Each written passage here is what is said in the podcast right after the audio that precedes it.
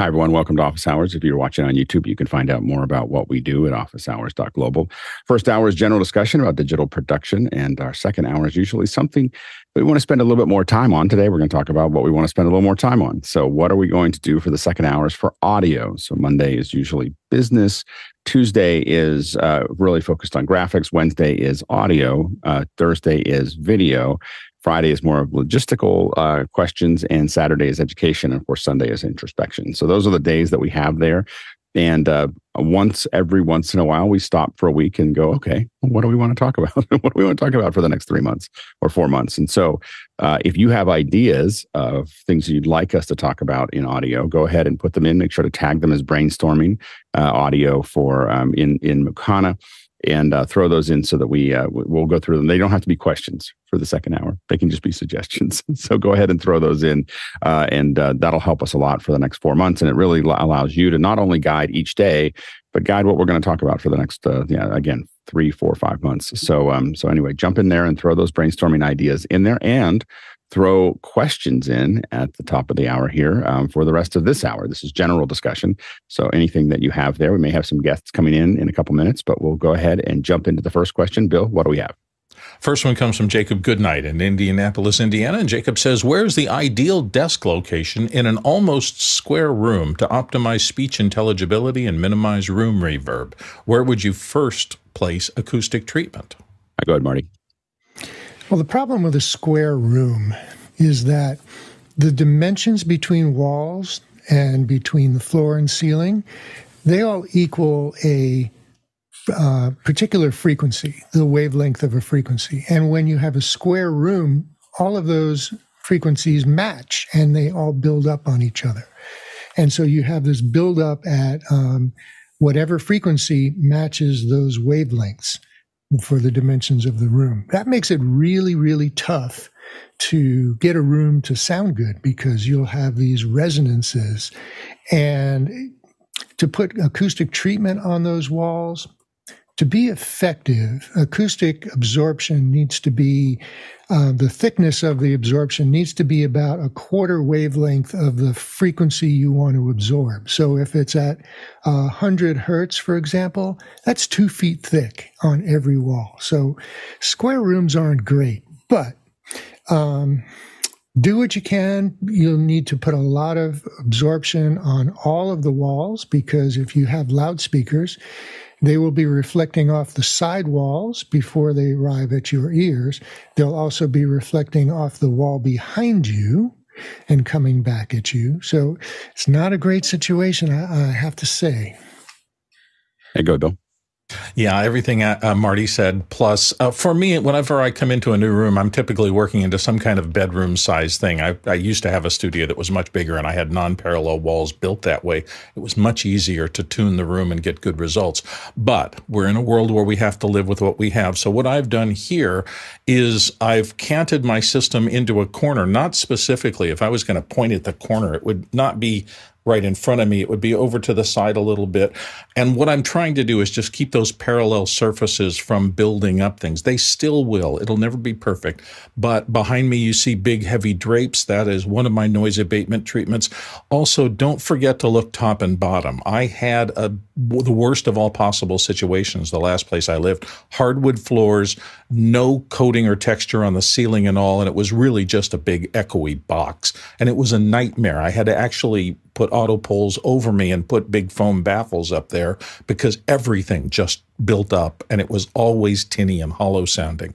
Uh, I'm much better off here because I have thick carpet on the bottom. I have a popcorn ceiling up there. Those are helping a little bit. That plus the drapes on both the wall back there and over on the right to me that you can't see suppresses some of that reverberant and makes it better to, to work in here. Go, Jeffrey.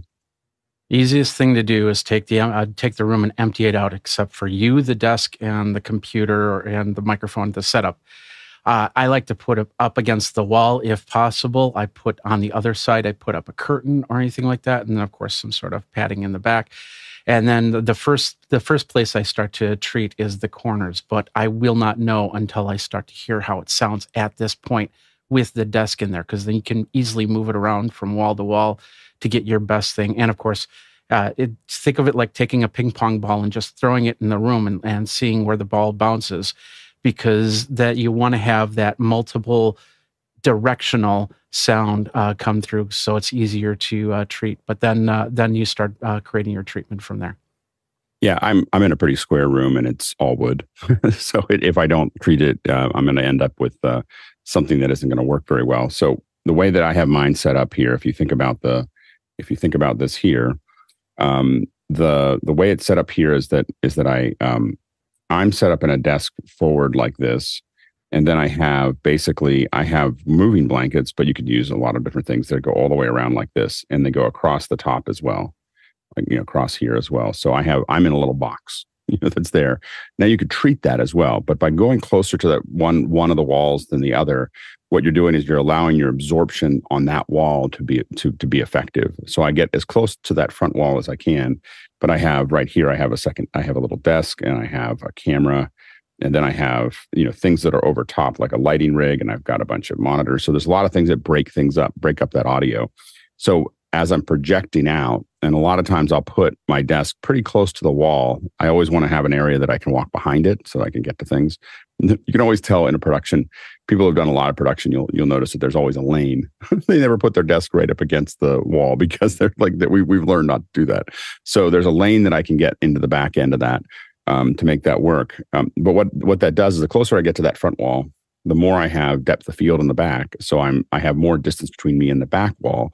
So that's going to look nicer on the camera, but it's also going to allow the absorption in front of me to be more effective. Um, and and I'm projecting this way, and it's just going to suck up a lot of that on that end and not really go anywhere from there. So um, that's how I've managed that. But I'm in a pretty similar situation that you have. What you don't want to do is be in the middle of the room. Um, you know, so so you want to, you know, you can you can do a you can cant it the way that Bill talked about. Mine isn't that way, just from a geometry perspective with what's behind me. Um, but but you can. I did that for a long time. It's like I had it kind of turned a little bit, but I found that with just enough softness around me, I could get rid of most of that that uh, reverb. So think about those things and ask more questions as you start to work on it. Good luck. Next question.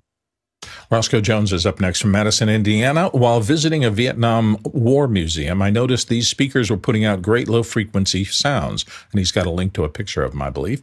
What are they? Are they still made? And what is or was their intended use? Thank you for any info. Uh, go ahead, Marty. Well, I looked at the picture and I wasn't able to identify what speaker it is or, or who the manufacturer might have been. Um, but it is uh, does appear to be uh, a woofer inside of a, a weatherproof bell. Um, now there are a number of um, outdoor subwoofers that are made for industrial, you know, commercial and, and residential applications. You can find them at SoundTube and others. Uh, this one might have been a homemade um, product. Yeah, go ahead, Courtney. Yeah, I agree with Marty. It looks like, um, and this is what it looks like if you're wondering. Uh, it looks like kind of an upside down bell facing downward. It looks like a naval uh, department, uh, something that would go on top of a you know PT boat or something as a weatherproof speaker. Or if you want to get even more clandestine, maybe it's something that could be towed behind a boat to uh, uh, or behind a submarine to issue uh, um, countermeasures, audible countermeasures, so a submarine could pretend to be a destroyer. You know, that would kind of freak out the other submarines. They're listening over their uh, hydrophones. Yeah, it, it is. Uh, it, the closest thing I could find that looked like it was Bose makes a what's called a Free Space 51 outdoor speaker uh, that doesn't look exactly like it, but does have that kind of large green thing. It's not. It's not that, but it is. Uh, but I think that um, it you know you're basically just moving large amounts of air. So it, it, definitely could be something that someone just designed for that for that piece. But it looks like it would be something that was built in mass and probably charged they, they probably charged 10 times what it cost to make it um, you know those kinds of things. It, it does look like a standard military uh, requisition. so anyway, um, but it it sounds it looks really cool. I did a reverse image search on it earlier this morning based on the link, and I couldn't find anything. You know, it it, it was uh, it was a really it's a it's um, very interesting. Uh, hopefully, you can get more photos. Maybe if if someone's there, and this is the Vietnam War Museum. Is this the one in DC? I guess that's my question. Is the one is this part of the memorial or is this a different museum? But if you if someone can get close to it and take a lot of photos, and what we're looking for is is the you typically there's going to be cast into it some ID uh, names or, or or codes in it, and that would probably help us figure out what it was. Um, next question. Next one comes to us from Chris Widener in Lafayette, Indiana. I need to double check this, but in Zoom, does the mobile drop of resolution still happen in a 1080 webinar?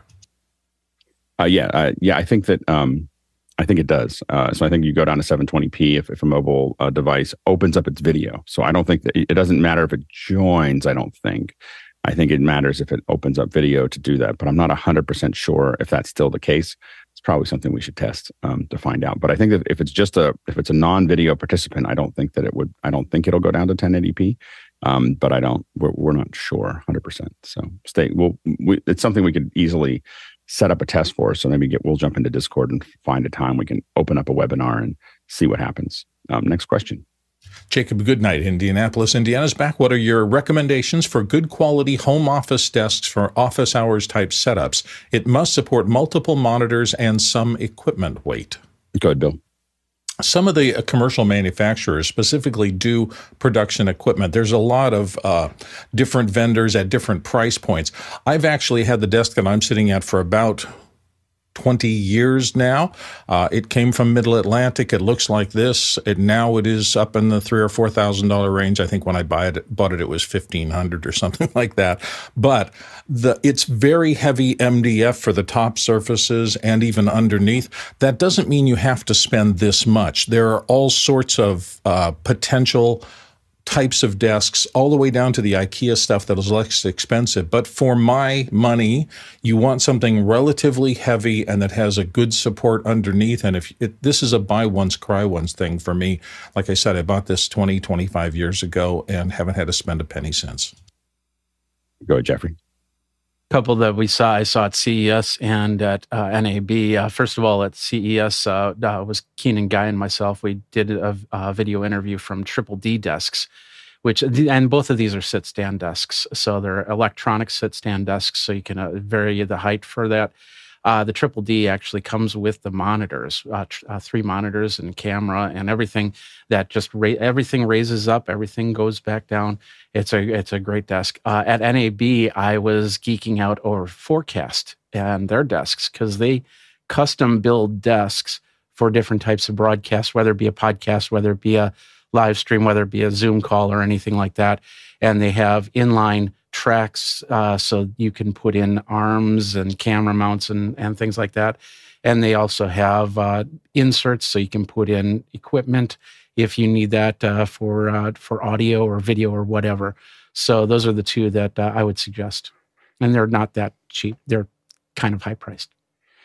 And we have uh, we're going to jump in uh, here. We have uh, a special uh, uh, uh, some some special guests here from Germany coming in from Pro Light and Sound. Um, we have Andy Carluccio is is heading heading up the conversation here. Andy, do you want to introduce everybody there? I, I, a small well, thanks for letting us crash on your party uh, live here from Frankfurt uh, at the Light and Sound Conference at the Future Walk with our good friends Mark Coniglio and Max, of course, from Universe. And we're, uh, we're super excited to be here showing vendor interoperability and new technologies, new products, and all sorts of exciting things on our side. So thanks for letting us crash with you. We are happy to share a little bit more about what the team is doing and just let us know how you want us to do this. Yeah, well, give us an update. What what's new? What are you showing new at the show? Max, why don't we start with you? What's Universe uh, exhibiting here today? Yes, of course. Well, of course, beside of Universe and the control solutions we, we offer, uh, we have a very exciting prototype here. We developed the last weeks and months together with Andy. Um, it's uh, uh, let's we, we call it VBS control, so it's video broadcast solution. Uh, it's a well, it, it concludes uh, some functions like Zoom ISO together with a hardware unit. So it's a rack unit, two two units high and you're able to enter a Zoom meeting and you're able to take on full control and you're able to route all the video and audio signals via SDI, via NDI, uh, and get all the audio feeds via Dante and you're able to, well, feed them into your meeting or also to extract them. So it's SDI in and out. It's also Dante in and out. And how many channels of SDI? Well, cur- currently there are eight channels of SDI, um, but we are trying to to figure out what is possible there.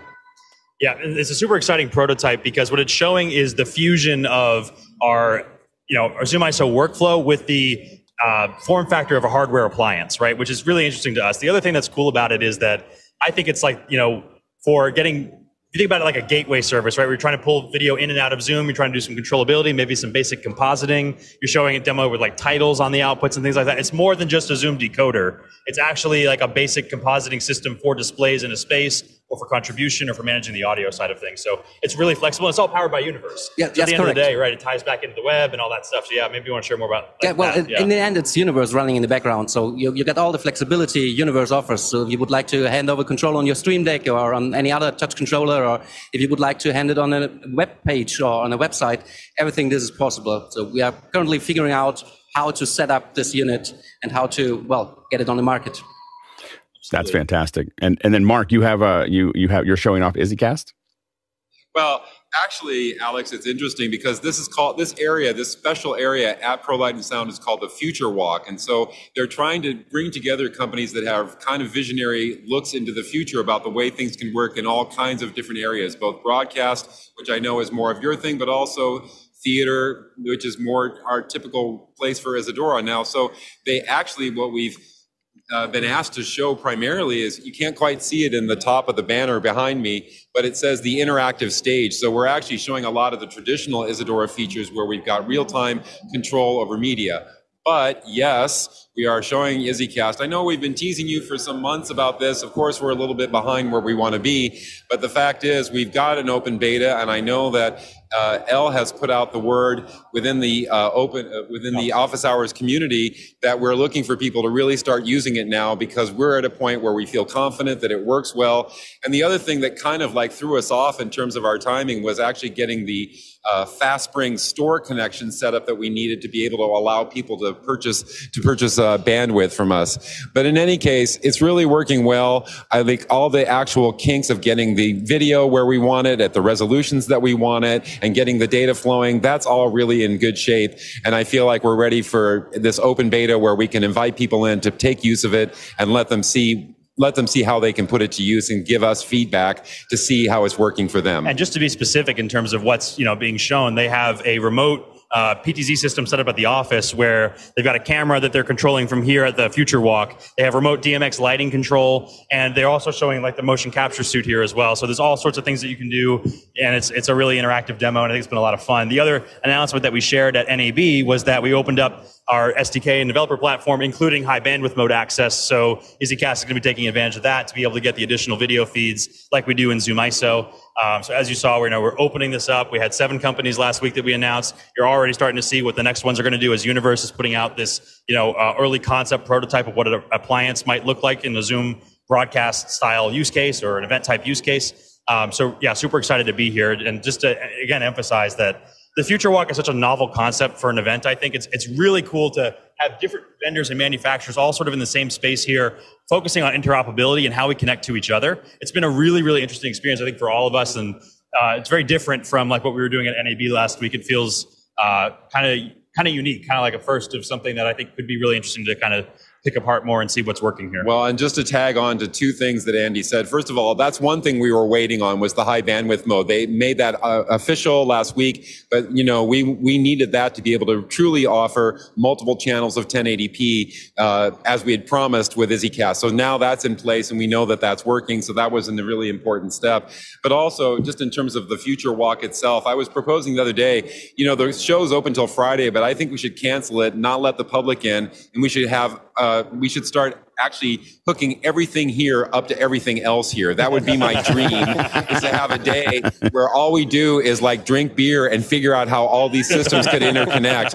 Because really there's such amazing technology, you know, not only Max's and Zoom, what they're showing over here, but our host Frank, who has this Make, o- Make Pro X, these modular controllers with OSC. I put that into Isadora like that. And we were controlling EasyCast. We're controlling the PTZ cameras with Frank's uh, equipment. But I want to see more of of that to see how all of these worlds could somehow collide in a really interesting and we're, and way. we're sending our Zoom ISO NDI feeds to the TriCaster over here from a local vendor. I mean, everybody's playing with everybody else's stuff. well, that was that was the funniest thing was I in Isadora in the NDI Watcher actor that allows you to bring NDI in. I clicked on it to find my feeds, and it also and I clicked on it, and the menu went off the screen because there were so many simultaneous NDI feeds on the same channel. That Yeah. blew my mind. It was a lot of fun. So we're having a good time, as you can tell. But you know, it's kind of a, it's been an interesting concept. We want to give you guys the opportunity to get some access into some of the news and see what questions you have. Yeah. Does it do do, uh, do the, any of the panelists have any questions specifically?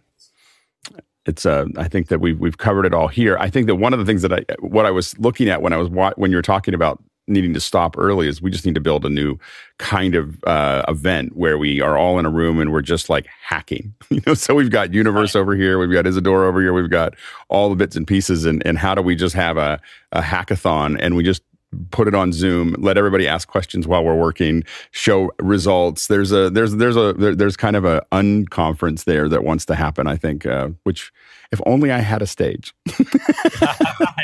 no, definitely. And you know, it's funny that you say the hackathon word. I, resonate with that a lot because you know, just yesterday we got word that one of the presenters for our our, uh, our panel here was going to be remote, and they were going to be speaking German, and the person interviewing them was going to be speaking in English. So we took Zoom's automatic caption interpretation system, built that into our output for Isadora, and now we have that on displays running in here. So now people who don't even speak the same language can have a real time conversation across time and space. And it's like it's just amazing to be able to feel like, yeah, it's one button away. We just, you know, we never, we didn't come here thinking that we were going to do that, but we just turned it on and it worked great, and it was really cool to see. So, you know, it's a lot of fun to be able just to have a lot of you know, cool people in the same space with cool, cool technology, cool toys, and you get to play with each other a little bit and do some fun stuff. So. And one of and one of the reasons that I was really excited to have you come on is that I think that we're right at the very beginning. I know that we felt like we were at the beginning earlier, but I think that with a lot of a lot of these uh, tools that are now being made available, we're right at the very beginning of how events change, you know, and and where. So the things that we're we're, we're going to remember this this conversation of like look at look at the the thing that we have set up with Universe where we can get a couple outputs out and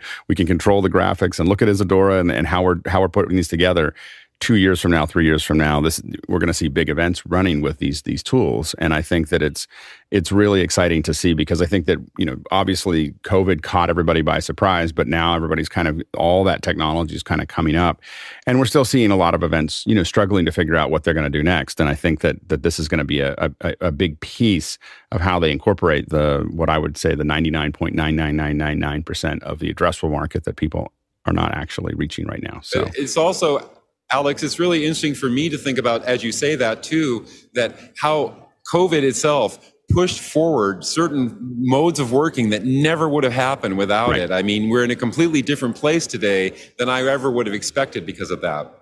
Yeah, no, absolutely. It kind of fractured something, and what's built, what's growing up in in into that crack, I think, is going to be really interesting. So, thank you so much for jumping in from uh, from Germany. Yeah, thanks for letting us interrupt you. Yeah, it's fantastic. Like I just thought it was so cool. Andy was like, "Do you want to do what? Do do what? Should we come in?" I was like, "Yes, yes, yes, we should." so so anyway, we hope to do more things like this where we just are just jumping in from some location that, that that's interesting, maybe InfoComm, other other things like that. So we'll uh, we'll take we'll look at where we can do this in the future. Oh, thanks so much, guys, and have a great show. Yeah, we'll look forward to seeing you. you. Yeah, all care. right. Thanks, Bye-bye. everybody. Thank you very much. All right, Bye-bye. see you later. Bye-bye. Well, that was That was pretty awesome. yeah, that was awesome. All right, let's go into the next question. Next question comes to us from Paul Wallace in Austin, Texas. Paul says, If your car or truck, what is the optimum mobile phone setup, the best bang for the buck, for being in a Zoom meeting, including a mount, a speaker, a microphone, or a headset? And can you feed your car LCD display to Zoom? Uh, go ahead, Courtney. Uh, concerning the last part, I don't think you can, and I would look at your local laws. Now, in Texas, it may be, you know, they have drive-through liquor stores in Texas, so I wouldn't put it past them that you can use uh, uh, be on a Zoom call while you're driving. But uh, there's cheap uh, interfaces for iPad Mini might be a way to go uh, to get the Zoom in and running, or an Android tablet. And with Android, you can do Android Auto Wireless, and that might be able to get you into the display of your car, but not necessarily get your car's display into the pad. This little mount cost about seventy-seven bucks, uh, so that's a pretty cheap way. Uh, I don't think there's anything, you know, and of course you can pair that uh, with a Bluetooth headset Uh, you, but in the middle of your car, you, know, you might want to put it on the uh, Bluetooth system of the car instead of onto a headset uh, to make it work a little better. Good, morning. Yeah, there's Bluetooth uh, to your car's sound system from microphone and speaker, although the echo cancellation really kind of doesn't work in Zoom. I, I found that that the hard way.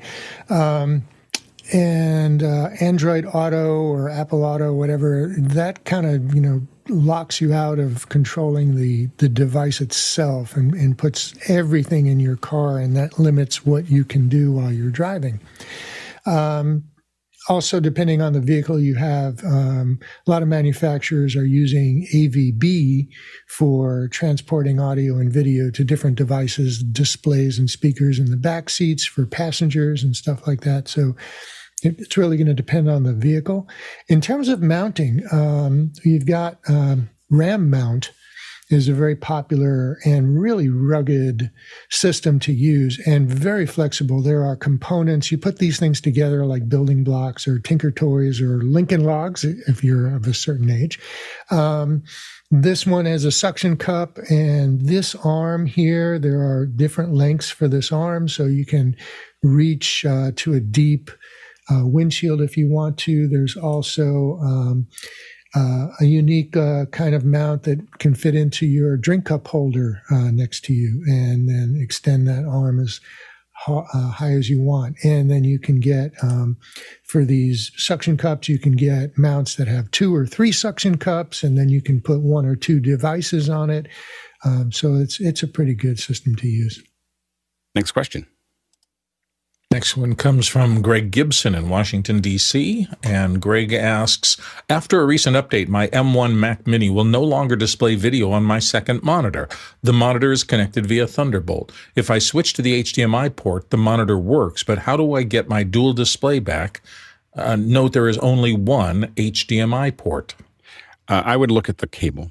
Uh, look at look at what cable you're using for that. So it's a, it's a are you using a converter? So are you using an Apple uh, converter or are using a, a uni cable is what I use for most of these things, and those seem to work.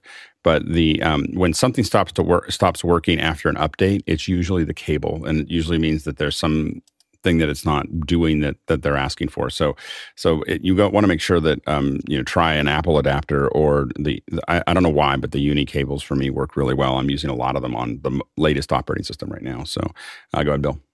Yeah, also make sure that you open the displays thing. I don't know if you're on a Mac or PC. I don't think I read that in there. Oh, M1 Mac. So you're on a Mac. Uh, open the displays thing, and you should get uh, a list of everything that it sees out there, including whether or not something hooked up to. Uh, it's very intelligent. That's what I'm trying to say. Mm-hmm. If you have an HDMI or you have some alternative connection like a Thunderbolt monitor, that in it is smart enough should be looking out and seeing everything. That'll tell you whether or not the signal's coming in, you just don't have it patched right, or whether it's not actually reading the signal from that oh, device. And, and and one thing that I would say here is that it's it's connected via Thunderbolt. So I'm assuming you're using an LG monitor that you're connecting, or or some monitor that is direct Thunderbolt to Thunderbolt. Uh, you may want to try um, a USB-C to HDMI cable or adapter just to see if that works, um, to make sure that there's not something going on with the Mac. But there shouldn't be any. It should see the second one just fine. Um, but almost when something doesn't show up like this on an, a Mac, it's almost always the adapter or the cable. Um, next question. Craig Kadoke in Toronto, Canada. Has anyone used Tentacle products? This Track E looks amazing. Up to 32 bit float recorder with timecode sync in the size of a wireless body pack for under $500. And he's got a link there. Go, Jeffrey. Uh, yeah, I've I've been looking at this and and I see some good pros and I see some good cons in here. Uh, first of all, it's 32-bit float, uh, so uh, and of course you can pair it up with your cameras, you can pair it up with your computer. You can run, excuse me, by recording the tracks you can then put it in to do a multi-track uh, edit from there, and of course, it gives you about 30 hours of recording time. Those are the pros. Here's the cons that I have. The first one is it's in mono; you can't do it in stereo. Second thing is the controls are on the phone; they're not on the unit itself. So if your phone goes down or you start getting phone calls and get interrupted on the app, you're you're having a hard time trying to control it. Third thing is it's got lav mics to it. And when I do recording, I like to have a handheld mic. If I'm recording music, I don't want to use lav mics to record music. I want to use a boom uh, boom mic or something like that. Uh, and the other thing is it doesn't have a switch from microphone to line. So if you plug directly into a computer to get uh, to get audio, uh, you're just going to get uh, one or the other is going to going to be uh, totally clipped out. Uh, it's Bluetooth connection, Bluetooth 5 connection, so that can always cause problems from where you're uh, recording on. Although they have something called a jam sync cable. I'm not exactly sure what that means, but uh, it that that's the counter. But I still think that the transmitters are running through Bluetooth. Well, jam sync cable, so you can jam its time code because that's what Tentacle really specializes in. Um, it, the uh, yeah, it, it looks interesting. I guess it doesn't have a transmitter. Go ahead, Courtney. Yeah, I thought uh, also Deity um, showed something like this at their at their booth at NAB, I believe, that was a separate recorder, 32-bit recorder uh, that interfaced with uh, their uh, timecode uh, box, little timecode boxes via Bluetooth, so it would jam sync and do uh, timecode. And of course, there's Zoom's F2, which has been out for a couple of years now, which is a I think it's 32-bit uh, pocket recorder like this with a record button on. It's only about 149 bucks.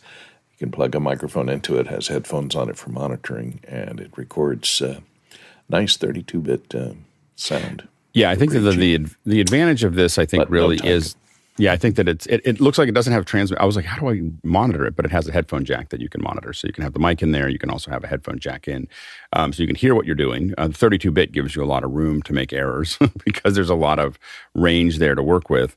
Um, it is very compact, um, and I think that one of the potential advantages of this is that it's just very it's time code or or sync enabled. So it, it understands time code. A lot of these less expensive ones are smaller units that are set up in this form factor and this price point don't really do time code you know so if you're really looking for something that's really small that's going to do that recording. It does look like a kind of an interesting um, thing. It'd be fun to play with it. At five hundred dollars, I'd, I'd, have to really need, know where I need to put it. I think is the is the challenge that I would have. But but it you know they do make a lot of great products. I mean, I think I think Tentacle has been we've we've used them and been very successful with it. Um, I know some people are you know use other things like ambient and other other time code products. Um, the Tentacle has is a little less expensive, and I haven't had any. You know, I can't. I don't have any personal issues with it. so uh, next question. Next one comes from Peter Moore in Auckland, New Zealand. It says, given the prevalence of guitar amp power soaks, the UA Ox, my Hughes and Kettner Grand Meister amp with a red box built in, has 0, 1, 5, 20, and then full 40 watts and two notes built in to other amps. Are the Hendrix Led Zepp stacks a thing of the past? Good, morning. So, what a power soak does, for those who aren't familiar, is it um, it takes the amplifier output that would normally go to a loudspeaker and drops it down to a line level so it can be input to a mixing console. And that way, um, the audio that you're getting from the amp includes all of the warmth and distortion of the built in amplifier. Uh, whereas a line level output from the preamp is going to be very clean. So, um, this gives the audio engineer a way to include the sound of the actual amplifier uh, that they're that they're using. Um, and so that's what these power soaks do. So does that eliminate the need to have large speaker stacks on stage? Well, you know that's that's actually an aesthetic. Um, they may be using all of those speakers. They may not be using all of those speakers. The audience really doesn't know, but it's the look that the artist wants to have on stage. So, you know, it's up to them. Next question. Next one comes to us from Jacob Goodnight in Indianapolis, Indiana. Doug Johnson just released a new telestration software called Sketchpad Beta with many features beyond basic telestration. However, it is Windows only. Any thoughts? And he's got a link there. I go, John. I just watched this video that Doug produced yesterday on his channel on YouTube, and uh, I just thought it was super weird that he relaunched and refactored this code, and Alex is getting ready to to release his product, and they're they're they're similar. Uh, Doug's got a bunch of additional features in there that I don't think Alex is going to have. Uh, yeah. But the big big things is Windows only, and yes. this is a monthly subscription, which I think is crazy. Yeah, I, I, I think that um, I, I, I applaud Doug for putting this together. I'm not going to build a Windows version, so so so the uh, we're, we're not going to build a Windows version with the Juan C Robles and I. So um, so having a Windows version, I think that it is uh, you know it's probably a little expensive, you know, for for what for what it is um, to to do that, but. Uh, but I think that he's got a bunch of tools in there. He's got alpha channels, um, you know, shapes. Uh, those are things that I'm probably won't add mostly because I you know, for me, I, there's only so many things I can keep in my head as a as a speaker, and mine's really built around I'm speaking live in front of people, and I need to be able to be present, and I needed to not, you know, I, I think you know Juan and I have packed as about as many features in as I can as as a speaker as I can keep in my head. So um, so I think that uh, so I think that that's going to be, uh, you know, there's a different different opinion, but I think that his um his his uh product I think will do really well on on Windows. So um, so I think that uh, it's it's going to be interesting to see how it goes. But I'm I'm uh, I I don't think I, I doubt maybe, maybe I don't I don't think I had any effect on it. I think he's just been working on it. He's been working on it for a while. Um, I do think that probably. I'm glad that telestration is becoming a thing. so so or you know that's becoming easier. It, it has been up until uh, you know, up until office hours really started, I don't, I didn't really see a lot of things doing that in a cost-effective way. Um, so I'm really glad that that we're starting to see it, see it actually uh, roll out because I think it's a big piece of how we can communicate. You know, there's there's a, this kind of digital whiteboard, or or um, I always think of it as like a digital overhead. You know, a lot of us are old enough to grow up where we had overheads in school, and someone would put a, a transparency over top of what they're talking about. But now that can be video and lots of other things. And so, so I'm I'm excited to see it. So I hope uh, I hope Doug does well. Next question. Next one comes to us from Paul Wallace in Austin, Texas. Some of Lex Fridman's shows are four to six hours doing a single interview. Is there room for long form interviews on office hours? And what is the success formula for a long form interview? I go with John. So the majority of Lex's interviews are about two hours. Lex got his start on Joe Rogan. I think Rogan is the one that restarted the long format. Um, and then and Lex has been on there twice on Rogan. Uh, Lex is great. I've been watching it when it was called the Artificial Intelligence Podcast, and then he changed his name right before artificial intelligence blew up. Oops. uh, go ahead, Jeff. I think as far as office hours, obviously Alex will, will talk about that, but it, it's fascinating for me at least what a, how much of a division there is now in terms of the, the content length. You know, on one side of the spectrum, we have shorts and, you know, I watch plenty of them. And, and I mean, talk about attention span. Sometimes I won't even watch the, the full short. Exactly. I mean, that's how, like, that's, whoa, that looks like it's a, it's like a, that's like 45 seconds of this. I don't know if I can. Right. Like, okay, I, I've had enough enough of that. I mean, that was the first 15 were great. But then I also watch lots of long form stuff. And the great thing, for instance, YouTube, you know, if you have YouTube Premium where it's can play in the background and and it'll remember where it left off, you know, that's a, a, a multi time of day thing. You know, I'll listen for 20 minutes here and 30 minutes here and maybe tomorrow the next 40. So so that's fine. Long form is great because I could just pick up where I left off. The trick, of course, is is maintaining interest for four to six hours. I mean, that's a really unique thing. It takes a really good host and a really great guest to be able to maintain attention for that long. But but I think there's room for for both in long form. And we've done long form here before. Um, you just really have to think about the programming. So we had used to have the long day. Uh, Saturdays were the long day, and those things would last sometimes eight hours. You know, six to eight hours of us doing one thing after another. Um, and so I think, as as has been said already, it's keeping it interesting that long is the hard part. you know, like you know, you know, for a, especially if you're doing it regularly. I mean, when you think about it, we're generating two hours a day. You know, I don't know how often. How often is Lex's show? Is it daily or is it weekly or no, monthly? Or? it's like once every other week. Right. So, so we're producing the same. If you if you pack ours together, we're producing more content than that. Um, but but uh, again, it's it is uh, it's it's hard to structure. So um, I think that that's the big thing. I don't I can't think of anything I've la- listened to for four to six hours straight as as far as a single show um, in ever. you know, so so I that's the only problem that I would have with it. Uh, next question. Brett Bellew of Appleton, Wisconsin. Up next, could Anton Bauer's Titan base provide continuous power to a camera with a dummy battery if the Titan base stays plugged in to power? Looking to use it at my desk with a Sony A7 Mark IV. And he's got a link there to the Anton Bauer product. Go ahead, Jeffrey. I'm not sure why you'd want to do that. I mean, the this the Sony has a battery in it to begin with, so having it plugged in directly into the wall if you have multiple power outages or if you're uh, running off of battery a lot, then uh, then you could plug it in from there. But uh, for the most part, I would guess that it would power it would charge as it's uh, as it's powering the camera. But uh, for three hundred fifty nine dollars, it's it's not it's worth giving it a try. It's on Amazon. You can get it and try it out. If it doesn't work, you can send it back. Yeah, I, I, it's not good for the battery to do that. so so I wouldn't I wouldn't necessarily spend three hundred fifty dollars on a battery and then pass voltage through it all the time. I mean, we do that with you know, and, and I so I would be. Um, I don't I don't think I would do that. It might be able to do it, but I wouldn't I wouldn't go down that path.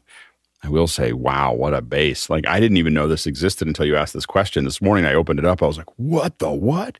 The it looks like a great design. Um, I, it's really exciting to see Anton Bauer, you know, evolve a little bit because they've been really, you know, they're in in my world, they're very popular to put big batteries on the back of cameras and and so on and so forth. And so we we've used a, I've used them a lot, but it didn't really feel like they were playing in this space. And for to have kind of the Anton Bauer technology into something that's very mobile and it looks like they've really customized this to work well with many many different cameras. I think it was an incredibly smart move on their end um, to figure that out. I wish their website was a little bit clearer of which cameras are compatible with which. They just kind of list the battery things, and I'm like, okay, it would be great if you give me a list of which cameras that you're talking about.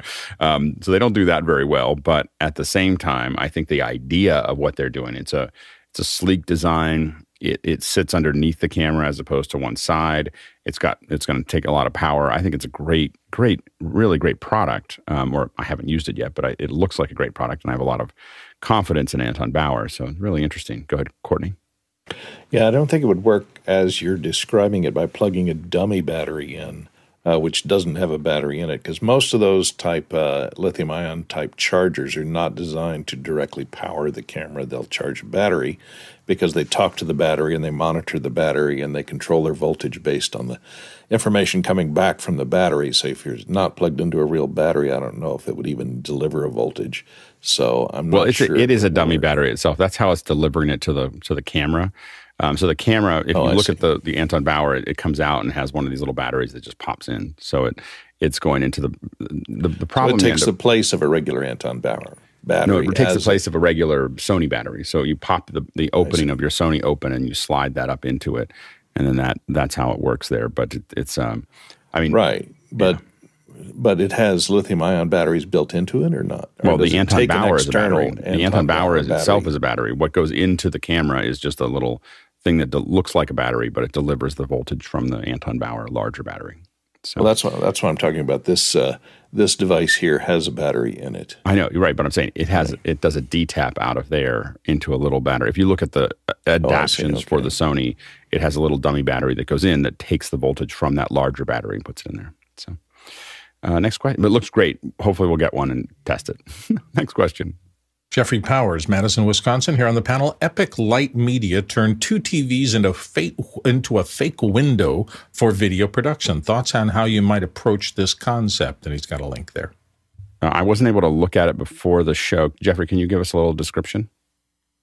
Yeah, it was a it was a fun little thing. They're they're doing interviews and they wanted to give it a uh, a at home approach. Uh, so they they made this fake window. They took uh, two, I believe they were sixty inch TVs, and they put them on their sides and they put a they put it in a matrix, hooked it up to a computer, and uh, so they can do different scenes. Of course, they have a corner scene for a lot of their interviews, and then they did a lot of lighting tricks to bounce the light onto products as if a window was there shining light through. So uh, they did a great job on on setting that up. And you know, I, I was seriously thinking about uh, doing this, and it just I don't have the set of lights that they have in their studio, and I was thinking uh, of other ways to make the same effect happen. Go ahead, Courtney. Yeah, I've seen a couple of uh, uh, YouTube videos like this where people who have a, a dungeon basement, you know, or gaming basement that they turn into their man cave, but it has no windows in it because it's underground. And they'll take three 60 inch monitors and put them vertically side by side and run little uh, thin strip mullions down between them like uh, Windows mullions, and then have uh, a bunch of videos that they shoot to uh, span the three monitors horizontally, so it looks like a single scene, and so they can you know have a picture of the Golden Gate Bridge or anything you want outside your window, a nice mountain view. Uh, the thing is, you have to remember is that most of those monitors are balanced for 5600K. So if you're going to be shooting this uh, with a camera, uh, and you want it to look color correct out the window, you should probably light with 5600K because when you color correct those videos, it gets a little squirrely as far as off axis goes if you try and correct them to tungsten because you're killing about 90% of the blue coming out of there. Go ahead, Marty. Yeah, being in Washington D.C. here, um, every everybody who's interviewed being interviewed wants to sit, you know, in front of a window that has a view of the Capitol behind it. And, you know, those limited, those views are really limited. So a lot of insert studios have these monitors, these large monitors that sit right behind the chair and um, has that view in it. So this is a concept that is not really new, but uh, employing it for a different kind of market is, is a novel idea.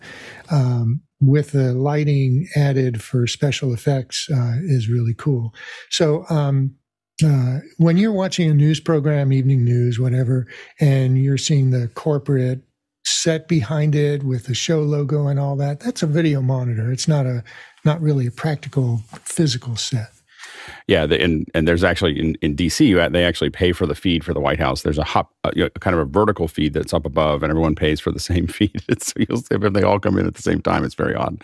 Um, the uh, yeah, we did this. Um, here's here's an example of. Uh, of one that we did that was a, a, little bit similar to this. This was in the EU, and and uh, basically what we had is a bunch of YouTubers, and those are four monitors. And again, it's a matter of putting those pieces in. Now, what we did is we actually could rotate those side pieces as well, so that it kind of felt like the YouTube artist that was there.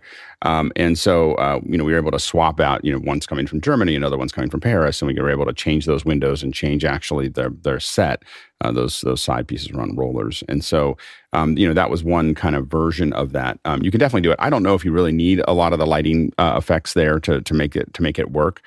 Um, I felt like when I saw the demo of it, the something wrong with the white the white points in that in that show. And i don't know whether that was something that he did or whether it was something that was a nature of it but the stuff that was behind him just didn't feel like it ever got to white. Um, and so i think that was the only thing that, that i kept on noticing looking at that video. Uh, next question Next one comes from Hasmut Kajar in Cape Town, South Africa. On three Mac Minis, one Intel and two M1, Loopback cannot pick up Zoom as a monitor. In audio MIDI setup on the OS, Zoom audio device is listed where Loopback picks up Zoom and not listed on the other Mac what gives Intel or M1 not a factor? You know, I'm trying to investigate this. Uh, I ran a Zoom update or uh, by accident um, before a show a couple weeks ago, and uh, and loop loopback stopped working.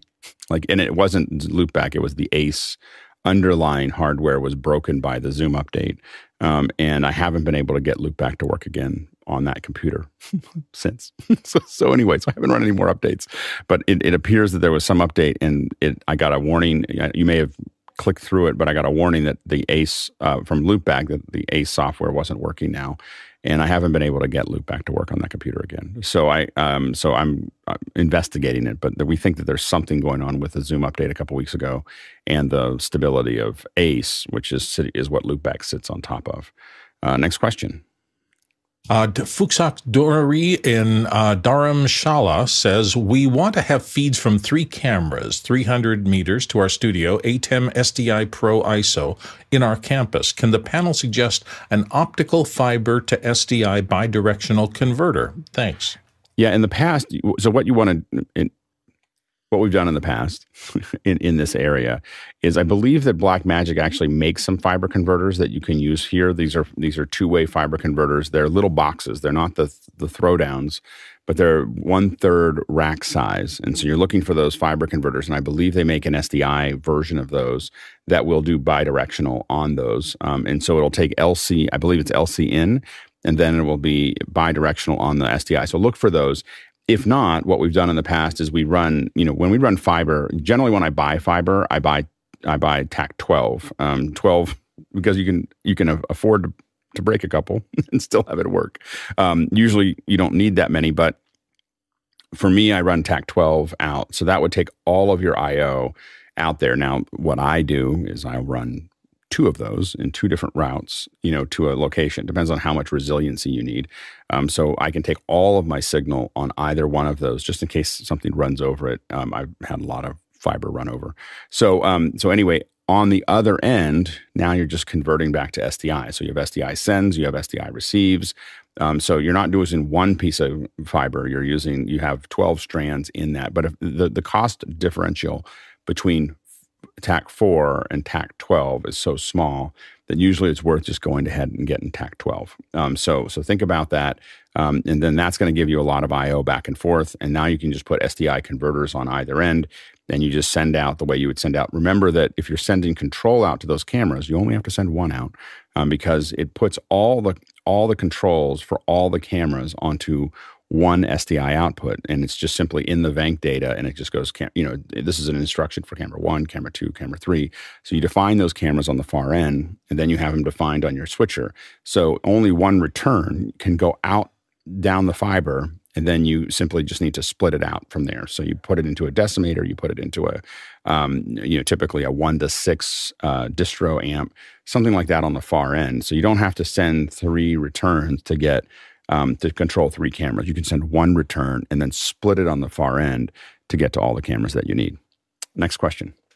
Hasma Gajar in Cape Town, South Africa, for medical productions in June. He wants to use two uh, Shokz Shokz open run as uh, in-ear monitors, but can only connect one Shokz Bluetooth to host computer. Routing and loopback for two panelists. How can I get two open runs as in-ear monitors? I'll go, Jeff. Yeah, there's a, a couple things you can do. The the easiest thing, and, and similar to uh, how I do something similar, and uh, I'm sharing my screen. This um, you can first put uh, a headphone or audio splitter, something like this, on that computer. So you're taking the audio out from that, and then you can connect. Uh, a Bluetooth transmitter receiver, I assume you only need the transmitter piece.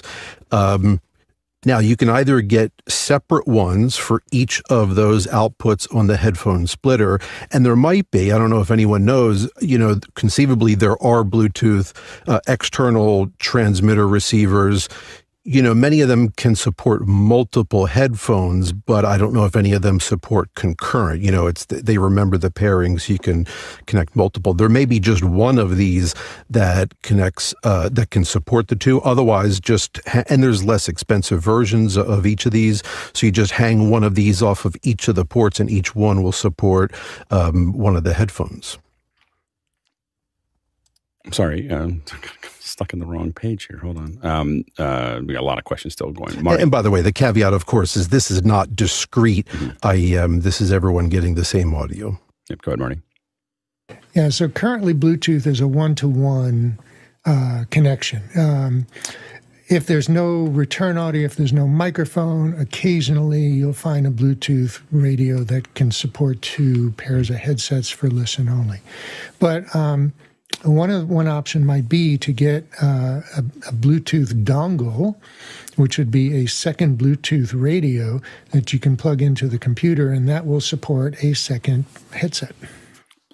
I wouldn't use Bluetooth for this. in ear in ear matters too much, and and I I think you're you're you're you're in a situation where you're going to start trying to cobble something together. Um, the open the uh, these are bone conduction. You'll hear them in the mics um, if they get turned up too much. Um, that you're, you're going to be struggling with with with Bluetooth. Um, this is a recipe for disaster. I'm just letting you know, like this is not going to work well. Um, so I would I would really look at proper uh, in ear monitors if I was running an event. Um, next question. Next one comes to us from Alexander Knight in Vancouver, British Columbia. How does an in and out point differ from a video in and out point in DaVinci Resolve?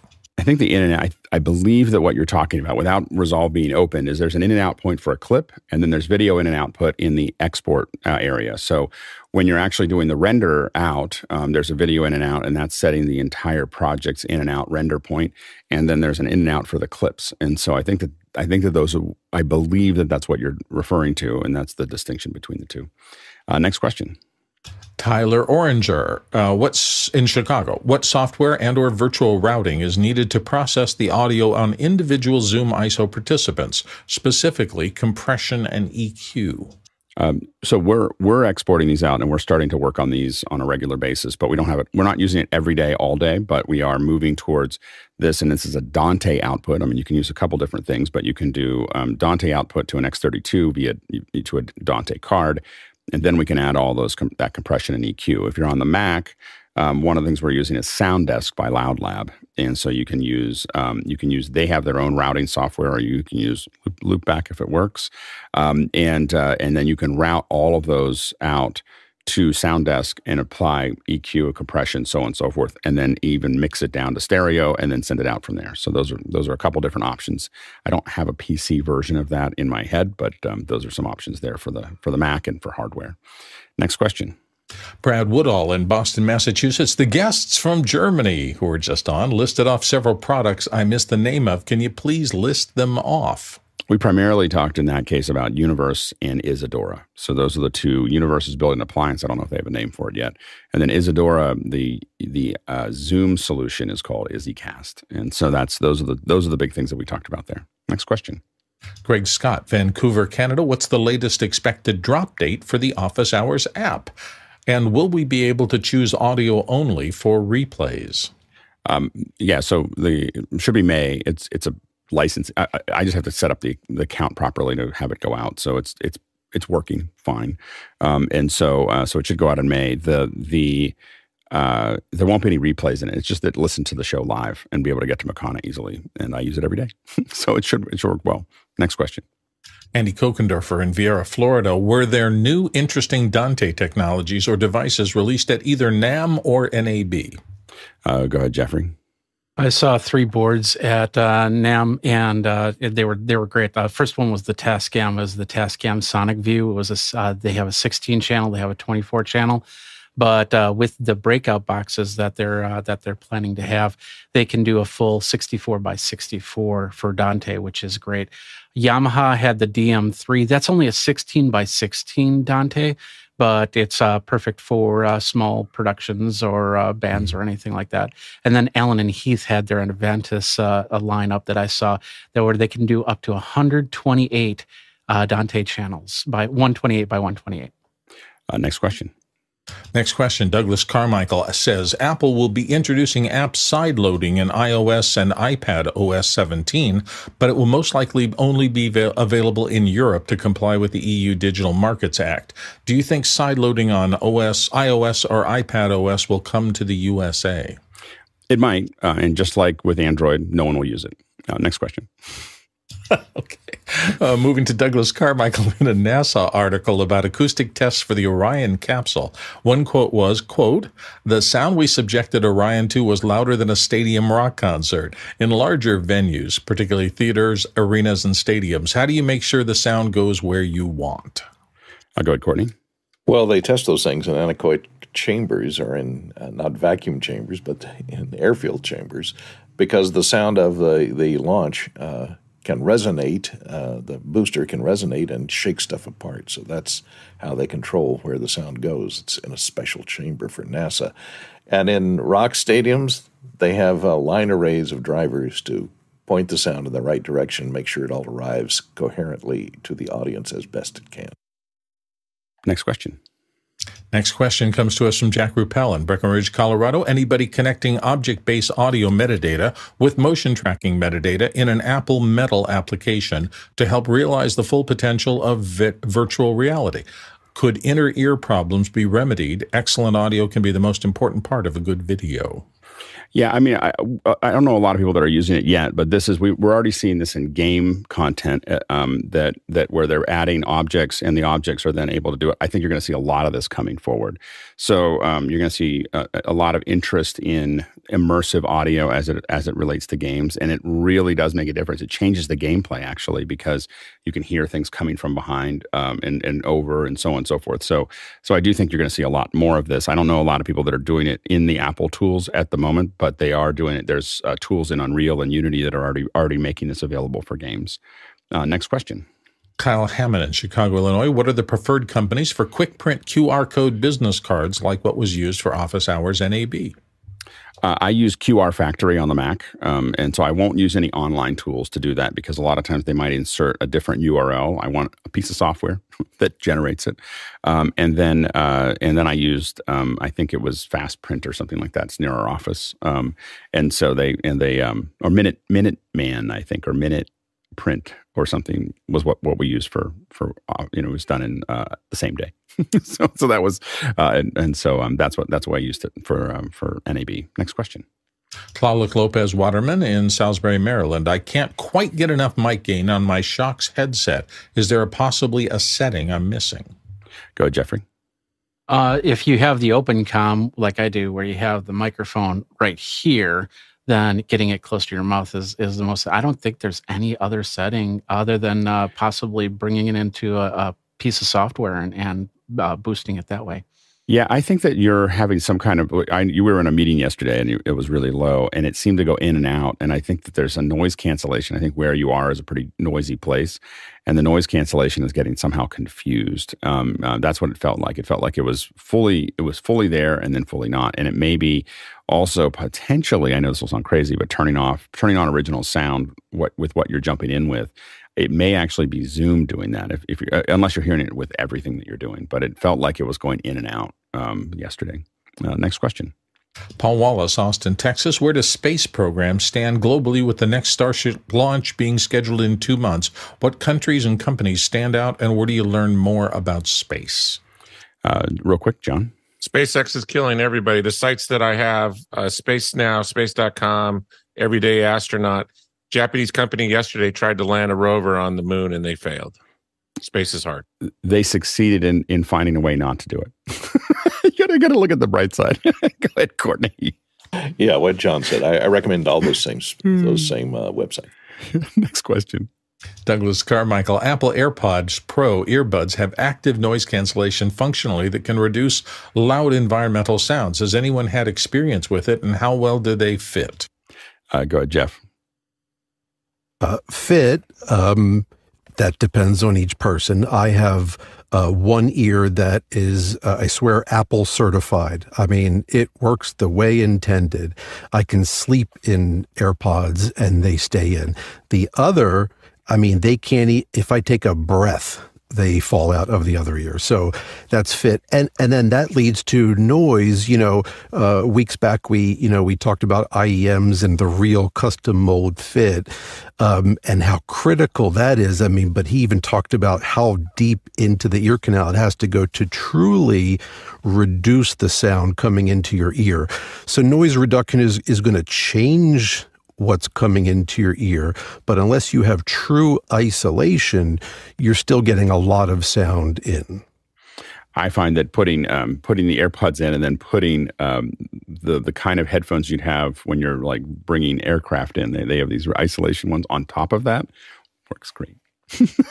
I've done that with uh, gun range headphones. Yeah, yeah, or, yeah. yeah the, the, cheap ones actually, the cheap gun range ones are better because the, the other ones are designed to let some sound through.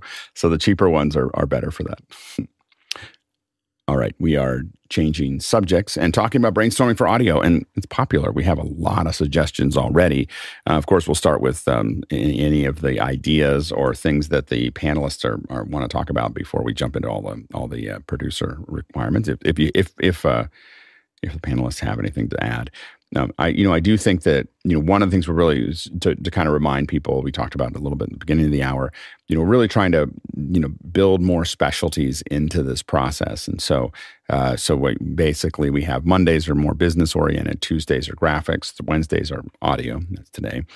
Uh, Thursdays are video, Fridays are more logistical, and Saturdays are education, and Sunday is usually kind of our day off when we talk about things.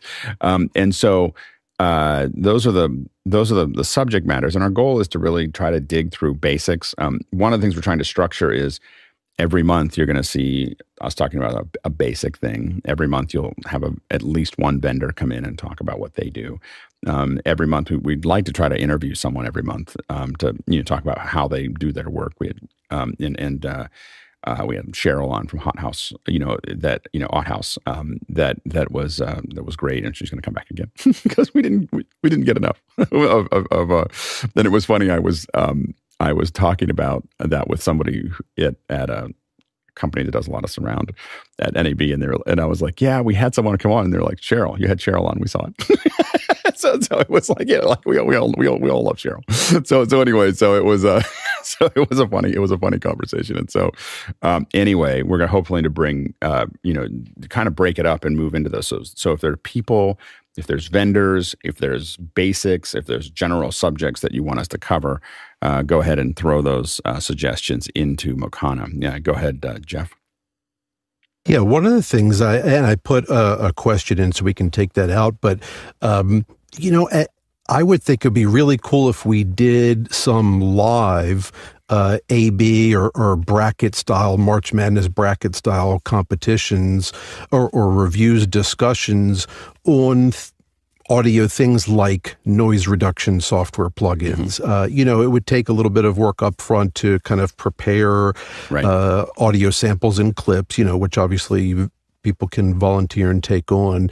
Um, but you know, every time, and what gave me the idea, you know, I was reading reviews of, let's say, as new and new, um, even quote unquote AI based noise reduction like Clarity and things like that you can read the reviews, but I haven't seen anyone do something that we could do uh, where we could, you know, play an A B and, and even really do some cool uh, bracket style review and discussion. I haven't seen that discussion live where the audience can hear the difference again, pre produced. You know, here's how this noise reduction sounds. Here's how this one sounds. Which do you like? And and move down. Of course, we could do some really cool bracket graphics. you know, yeah. sky's the limit. And I haven't seen anyone do that. Uh, one other thing I'll, I'll just throw in real quick, you know, um, while those of us are that are doing voiceover, you know, before we're quickly replaced with the AI, you know, it'd be cool to focus a little bit more on, on voiceover, you know, while Dark. we still have a job. Dark. Um, yeah, yeah. I know. I think I think that we they're still there. We're still there. We'll be there for a little while. Um, yeah, go ahead, Marty. Yeah, so audio is like so pervasive through so many areas of, of media production, whether it be, we talk here a lot about uh, audio for webcasting and broadcasting. Um, we get a lot of questions about live sound and loudspeakers and directionality and stuff like that. But and and we've been um, we've been kind of booking our, our, our our Wednesdays around three three areas as as you mentioned. There's the technical topics, there's uh, uh, products, and then there are people. Um, and I, am really interested to see what our audience, what the producers um, would like us to to do more of in the future. Um, uh, live sound is a very very uh, broad topic uh, about you know t- how do you tune speakers for a room? What speakers do you select to use for a room? Um, you know whether it's point source or line array or something else. Um, that's a huge area that we don't talk about too much here and and i'm interested to see if if our audience uh, is is more interested in that. It's great. Um, so we're going to jump into the uh, the, the producer uh, uh, suggestions. Um, a reminder to the panelists: we're not trying to answer any of these questions directly. We are just building on what we would do if we were going to cover that for a second hour. Now let's go ahead and jump into the into the suggestions. Alex Scott, uh, Alan Scott, excuse me, of Fredericton, New Brunswick, Canada, says how to record big things in big spaces, like a pipe organ of a cathedral. Now go ahead, Courtney. Yeah, that'd be an interesting topic, and we could fold into that maybe binaural recording as a possible yeah. way of doing uh, uh, ambient recordings like that, or whether to go multi mic or binaural, et cetera. Yeah, Types even, of mics and placement, et cetera. And one of the things that I think um, that that this could kind of build on is also impulse recording. You know, where you're recording either a sweep or you're recording, um, you know, popping a balloon or or or doing other things that are going to, to, measure to tune your tune your. To, to, to, measure the reverberance, or you know that that is there um, to match it. One of the things I was listening to something in NPR years ago, and they talked about the fact that a lot of the chants um, that that were created were created for a specific cathedral, and that the that they the the speed at which they were designed it sounds it sounds interesting now, but it was really designed to be sound to sound like heaven. You know, to have things bouncing around, and and so the the, the speed at which they did that was so that the voices would start to fill up the entire um, cathedral. But it was different for every cathedral, and we just listened to them as recordings in a studio. And when they added that back in, it sounded pretty amazing. But they went to the, the cathedrals and they actually took the where that chant came from and got impulses. I think that'd be a really interesting conversation. Go ahead, Jeffrey. Yeah, and uh, on that aspect, of course, we can have any type of microphone uh, company come in and talk about it. But uh, while I was at NAMM, I saw a company called Zylia, Z Y L I A, did an interview with them. They're doing spatial microphone with placement on stage. Like, for instance, if you have an orchestra, mm-hmm. they'll have several mics on stage. So you can actually direct yourself. You can uh, wear a pair of head, uh, VR headsets and then point to that uh, that one chair, and then you could get the sound from that area. That would be a great uh, guest. I can definitely share the contact so we can get them on the show. That'd be great, Jeff. And since we're brainstorming, I mean, again, I think this is a great opportunity. Something like this, not not a shootout, but you know, we often show visual examples. Here again, I think this is a great opportunity to play examples from folks that have done it. Here's maybe how not to do it, or if you do this, here's how it's going to sound. And then if you do it correctly, here's how it's going to sound, especially as we get into 5.1 and, and spatial audio on the fee. We really, I think, have some cool opportunities to to demonstrate this to everyone. Yeah, 100%. Go ahead, Marty. Um, yeah, I would say this is uh, would fall under the category of environmental audio and and how to record uh, the sound of environments, um, whether that be so a, a, pipe organ in a cathedral is is a really good example. Uh, if you're recording that for stereo, I would do it one way. If I were recording it for multi-channel surround sound, I would do it a different way the um, uh, information about multi mic arrays, you know, what microphones to use, how to put them, how to position them, how far apart, depending on where you, you know, um, what channels you're you're going to be, or or the environment you're going to actually be playing them in makes a makes a, a difference. Um, but I, I, just wanted to add something to what uh, you were saying, Alex, about. Um, uh, chants in cathedrals and that being specific. Not only was it specific for the for the cathedral. Uh, these pieces were written for specific cathedrals, but they were written be, uh, in such a way and performed in such a way that the, the clerics and the ministers and other officiants were sitting in particular places in particular cathedrals, and they were performed so that they would sound correct in each of those places rather than yeah. generally throughout the it's fascinating. It'd be it'd be a fun it'd be a fun subject. Maybe we reach out to those folks and and, and pull that in. I, if for some reason this one opened up a lot of things about recording you know we could also have a, a whole second hour and just recording a band you know like how do you uh, mic the drum set and the and how do you get all the feeds? And and I know that um, uh, you know there's a lot of uh, Jeremy Horn here, who we work with a lot um, here, has all the tools to do that. so, so, so we could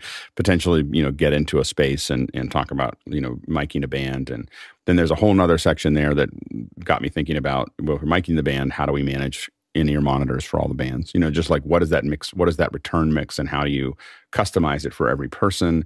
I know that's, I'm building from what, what we're doing, but those are some other subjects we could probably um, dive into. And then in general, just recording. I mean, there's big things, but there's also just recording little things like the that Sanken C100. I I so want to I want to buy one. I just have no reason to. like I just look at it going, I need an excuse to get a hundred, you know, uh, you know, a hundred K sound. But I, yeah, we'll we'll still, but maybe we'll bring somebody on from Sanken and they'll show us how that works. Next question. Andy Kokendorfer in VR Florida says, were there any new interesting desktop mic preamps and or USB interfaces at NAMM or NAB this year? Go ahead, Bill. The most interesting thing to me, I was shocked. Uh, our own George Whittam, who's been on the show before, and CEntrance got together and made a specific bespoke mixer for the voiceover industry. It's a thing called the Passport VO. And it's interesting in that it has things like mix minus and fold back built into it. It is a small batch creation. They're only going to sell, th- I think, a hundred of these. It's pretty expensive. It's around $650. But to me, that was something I had never seen before. We're making a product for a niche. We're going to charge a lot for it and we're going to see if this works.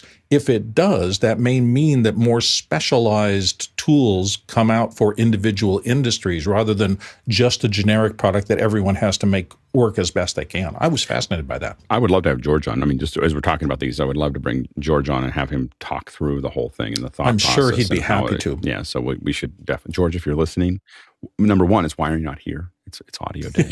yeah, but but, but otherwise, it would be great to have George come on and, and talk about it. And it'd be, so we'll, we'll we'll work on that. Jeffrey, I did a video on this and the audio just died on my camera rig. But Neumann, of course, they have their new audio interface. It's the uh, MT48. Uh, I think it got best of show at one of either NAB or NAMM. And uh, so that's one that we could probably get on to. to absolutely. I think that that they bought that company. They bought a company and then uh, kind of rebuilt that that system there. Jeff, Yeah, and with that one, I don't know if they bought it or, or partnered with them, but it's but it's. Uh, it but Mm-hmm. I think that like company a- is now owned by Neumann, or, or the or you know so so they're it's, it's a subsidiary at this point. So Right. I'm not sure. And I think- they, go ahead. Um, Bill's Bill's point is great about something like what what George did. It's they, after years and years of hearing all the problems and dealing with trying to fix all the problems this you know the voiceover industry had, uh, folks that are not techie, they just want to sit down in front of the mic and record, and they built this and uh, almost like in a Kickstarter model, like Bill said, you know they're going to see if if the demand is there and if this solves it, but very specialized, intended to get rid of all the issues that they've identified happen again and again. Yeah, and and uh, you know I think Rode came out with another one that's kind of single source, single source with a single uh, HDMI, and that might be another one that's interesting to you know bring someone from Rode on to talk about it, or have you know I, I'd like to get to a point where we just have folks send us some hardware, and then someone here his job is to work on it and and figure it out, and then and then come on and talk about it when we can't get because Rode is hard because they're in Australia. so they're uh, so that, that it'll be harder to get them. I think we find that New Zealand and Australia is, is a challenge to bring the experts on unless they have a U.S. expert to talk to. Um, so they might be able to send us some gear and we'll we'll test it. Uh, next question. Next one comes to us from Greg Scott in Vancouver, BC. Latency free audio or video conferencing platforms for groups of remotely located singers. Go ahead, Courtney. We did a second hour on this on FarPlay. What we might do is uh, pick up, go back to those people, and and do their one year anniversary. And I know there's a new version seven, uh, one I think that came out, and maybe catch up with them and see what's improved and what's up with uh, the FarPlay app. Any excuse cool. to get Dan Tepfer back on Dan, and yeah. and, the, and and his friends and and uh, Todd and everything else is, is worth it. so so so it's uh, so I, uh, any excuse we can do that to bring him on would be great. Uh, Jeffrey. Yeah, and uh, on that same line, Elk Audio, uh, they came out with the Elk Audio OS, which is a, a board. I'm not exactly sure how it works just yet, but uh, bringing them in to talk about latency and, and performing. Yeah, and we had Elk on years ago. Like it, when they were just getting started, it was we had a second hour, but they were kind of piecing it all together. It's come a long way over the. I think I think it might have been almost two years since we've had Elk Audio on. So having them come on and give us an update of what they're doing, I think would be would be great. Next question. Marty Adius, Maryland, here in the panel. Sound for live conference and music events. Do you have anything specific, Marty, or just in general we should be covering more of that? Yeah, well, like I was saying earlier, the the whole area of live audio and, and loudspeakers and venues uh, is is something that uh, is a huge market. It's a whole different set of people that do that versus people who do recording, and it might be a way to expand our audience. Actually, you know, Yeah. our market. Yeah, absolutely. Yeah, so I, I think that uh, I think that makes a lot of sense, and and there are many things, whether it's wireless for a large event, um, there is loudspeakers for a large event, general miking for a large, you know, uh, a large event like this, uh, and conferences. Um, you know, we talked a little bit about we've had um, a little bit of discussion about frequency uh, management, but but all of those things are things that I think would make a lot of sense. Next question. Tlaloc Lopez Waterman, Salisbury, Maryland. Let's go deep on gain staging. Now go ahead, Bill.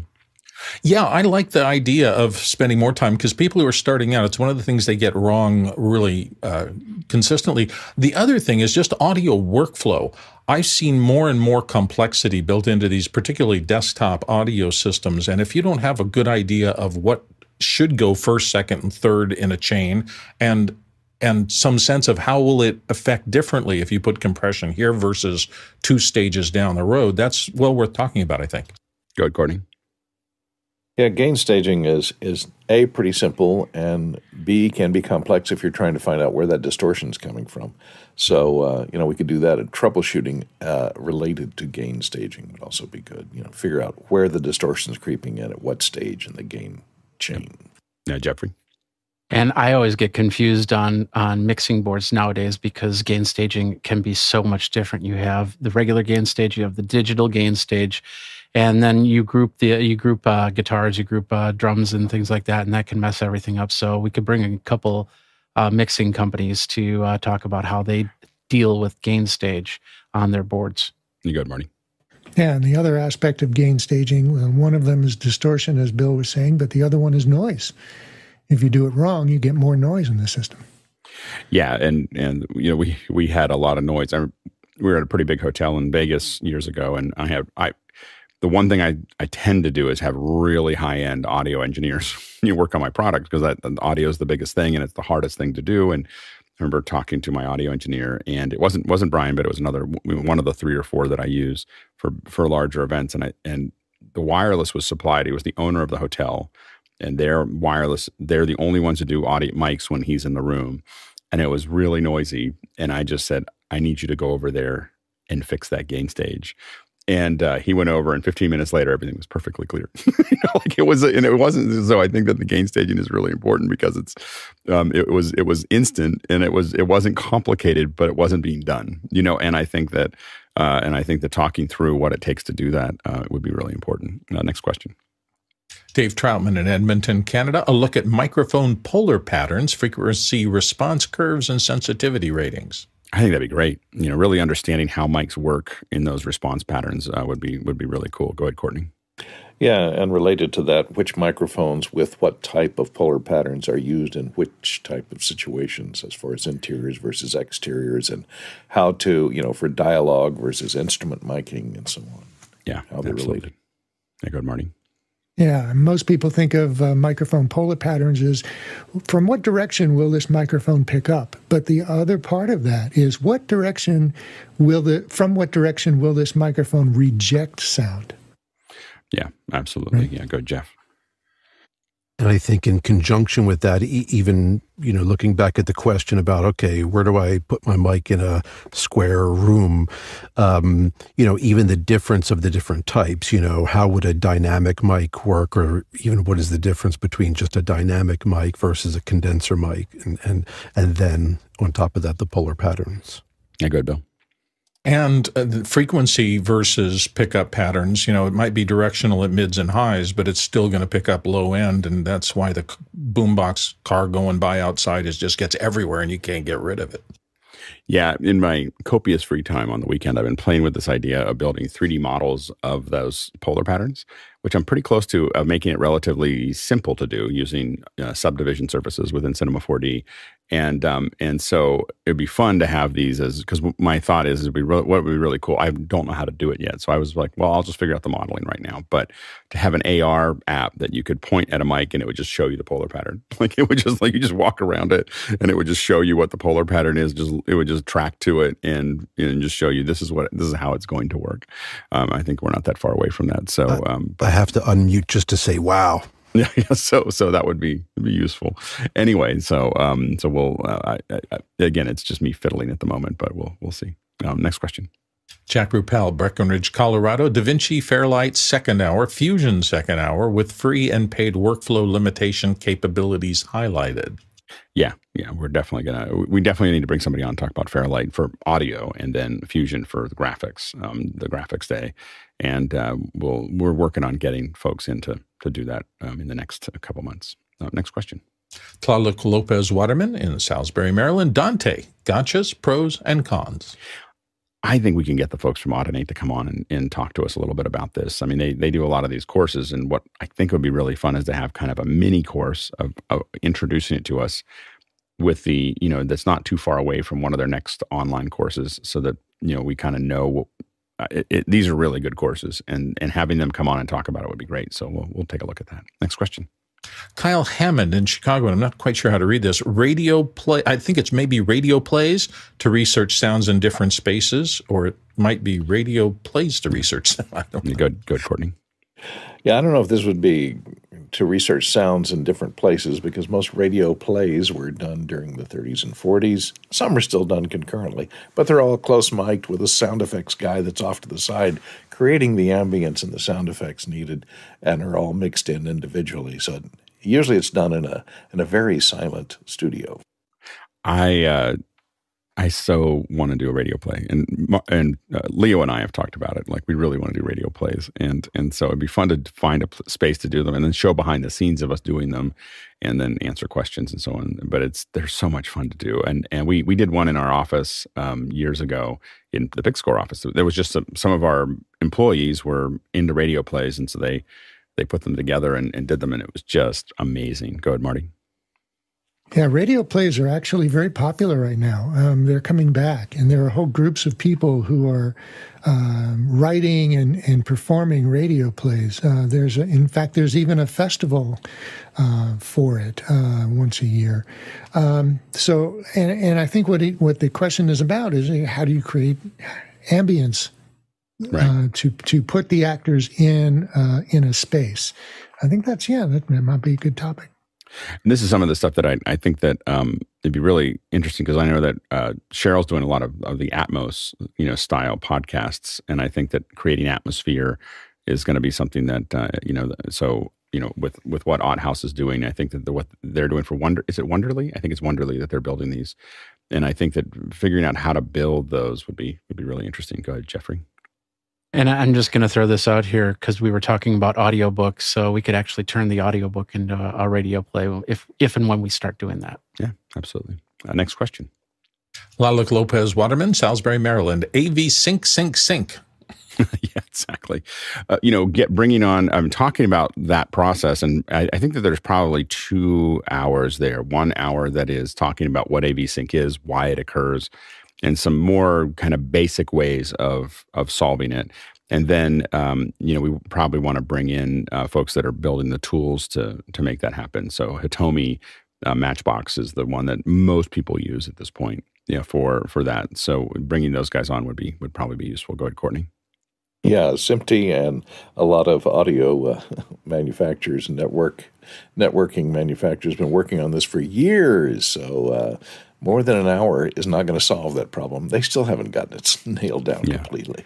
I mean, there's there's definitely ways that we get really close fast, and then there is um, again the Matchbox is what used to be called Validate, and a Validate system is something that we saw in every truck, like every truck, every master control every everything had this this one box that would allow you to kind of uh, confirm sync between units um, and then the team that built Validate became Hitomi, and they built the Matchbox, which is like the next generation of that. And so I think it'd be good to, and they keep on getting better. They have an iPad app, so you know if we had it, I'm trying to save up. It's expensive. It's I don't know eleven thousand or thirteen thousand dollars or something. So we don't have one, but it would be something that literally the panelists here could pick up an iPad and point it at the camera and have their mic pick it up and it would tell it just tells us oh that they're off by 168 milliseconds or whatever that is um, and we can make that correction. Yeah go ahead jeff I think the other side of that, though, is interesting also. You know, what, what Bill has gone through and could probably, you know, do a whole hour on is diagnosing why it's happening in the first place when mm-hmm. you're getting out of sync and, and, what ended up being the culprit, you know, who would have thunk it? So mm-hmm. I think diagnosing, you know, when there's a, a real uh, sync mm-hmm. problem, diagnosing it versus just then trying to right. correct it or force it. Hey, go ahead, Courtney.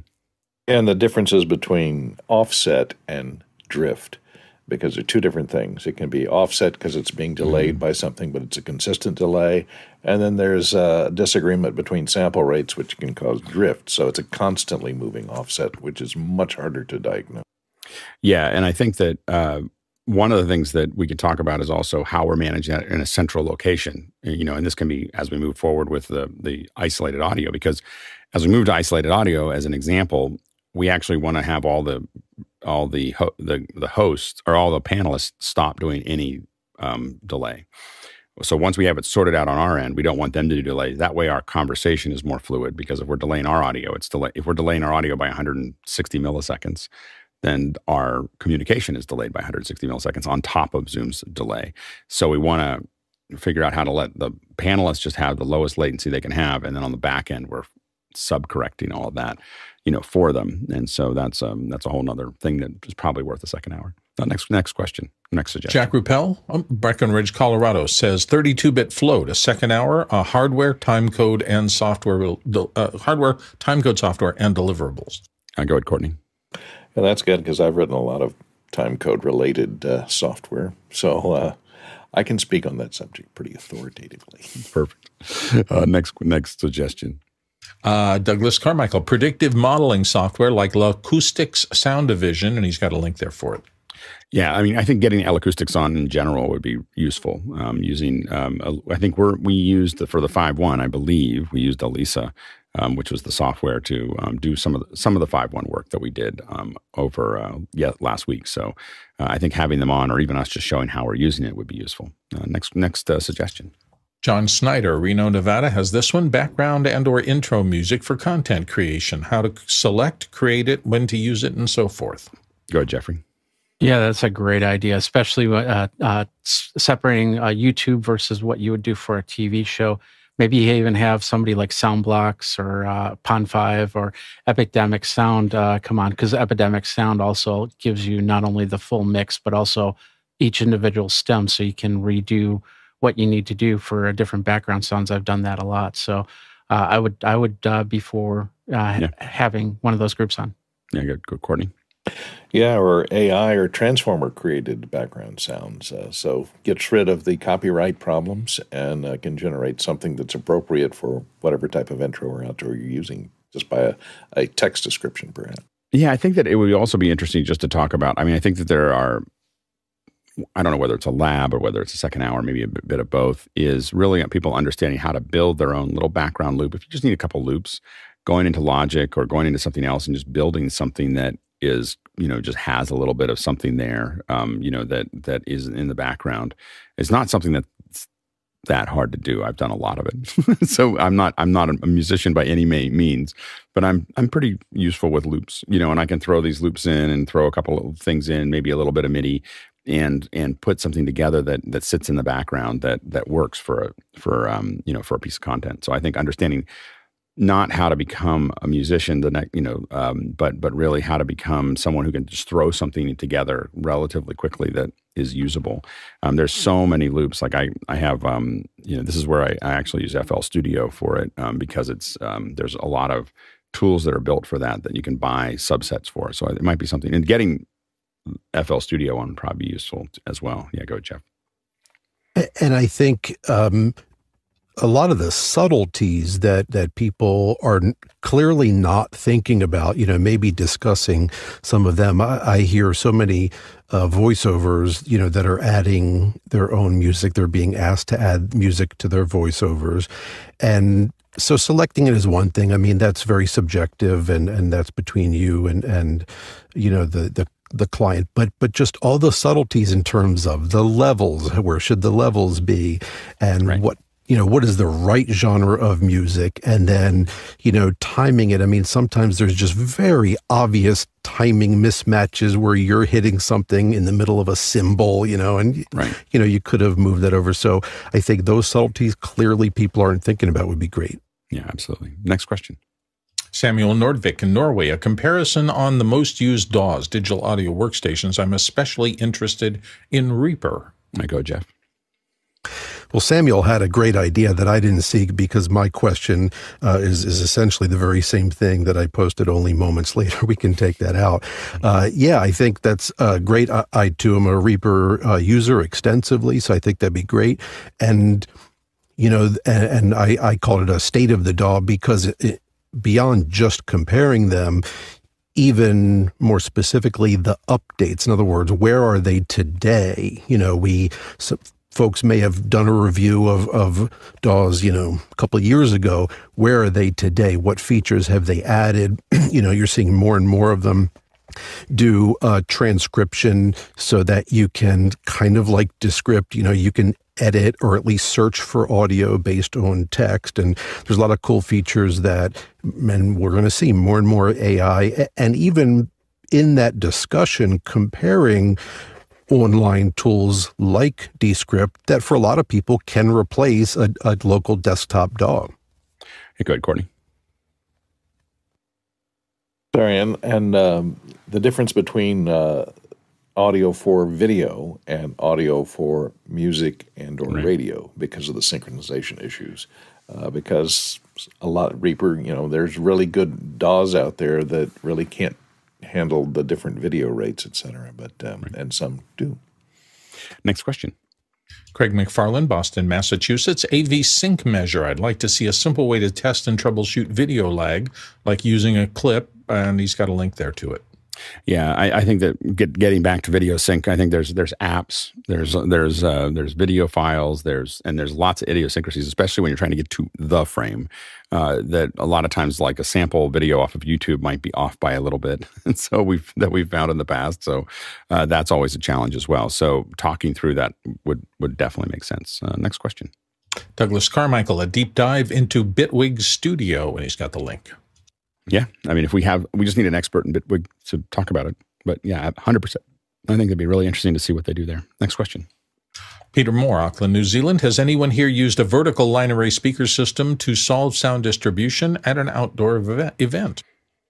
I think bringing someone in that has, I think would be useful. I don't know how many people here have done that, but I think that uh, I think that getting there are some speaker folks that we've worked with in the past that we might be able to get in to come talk about those things.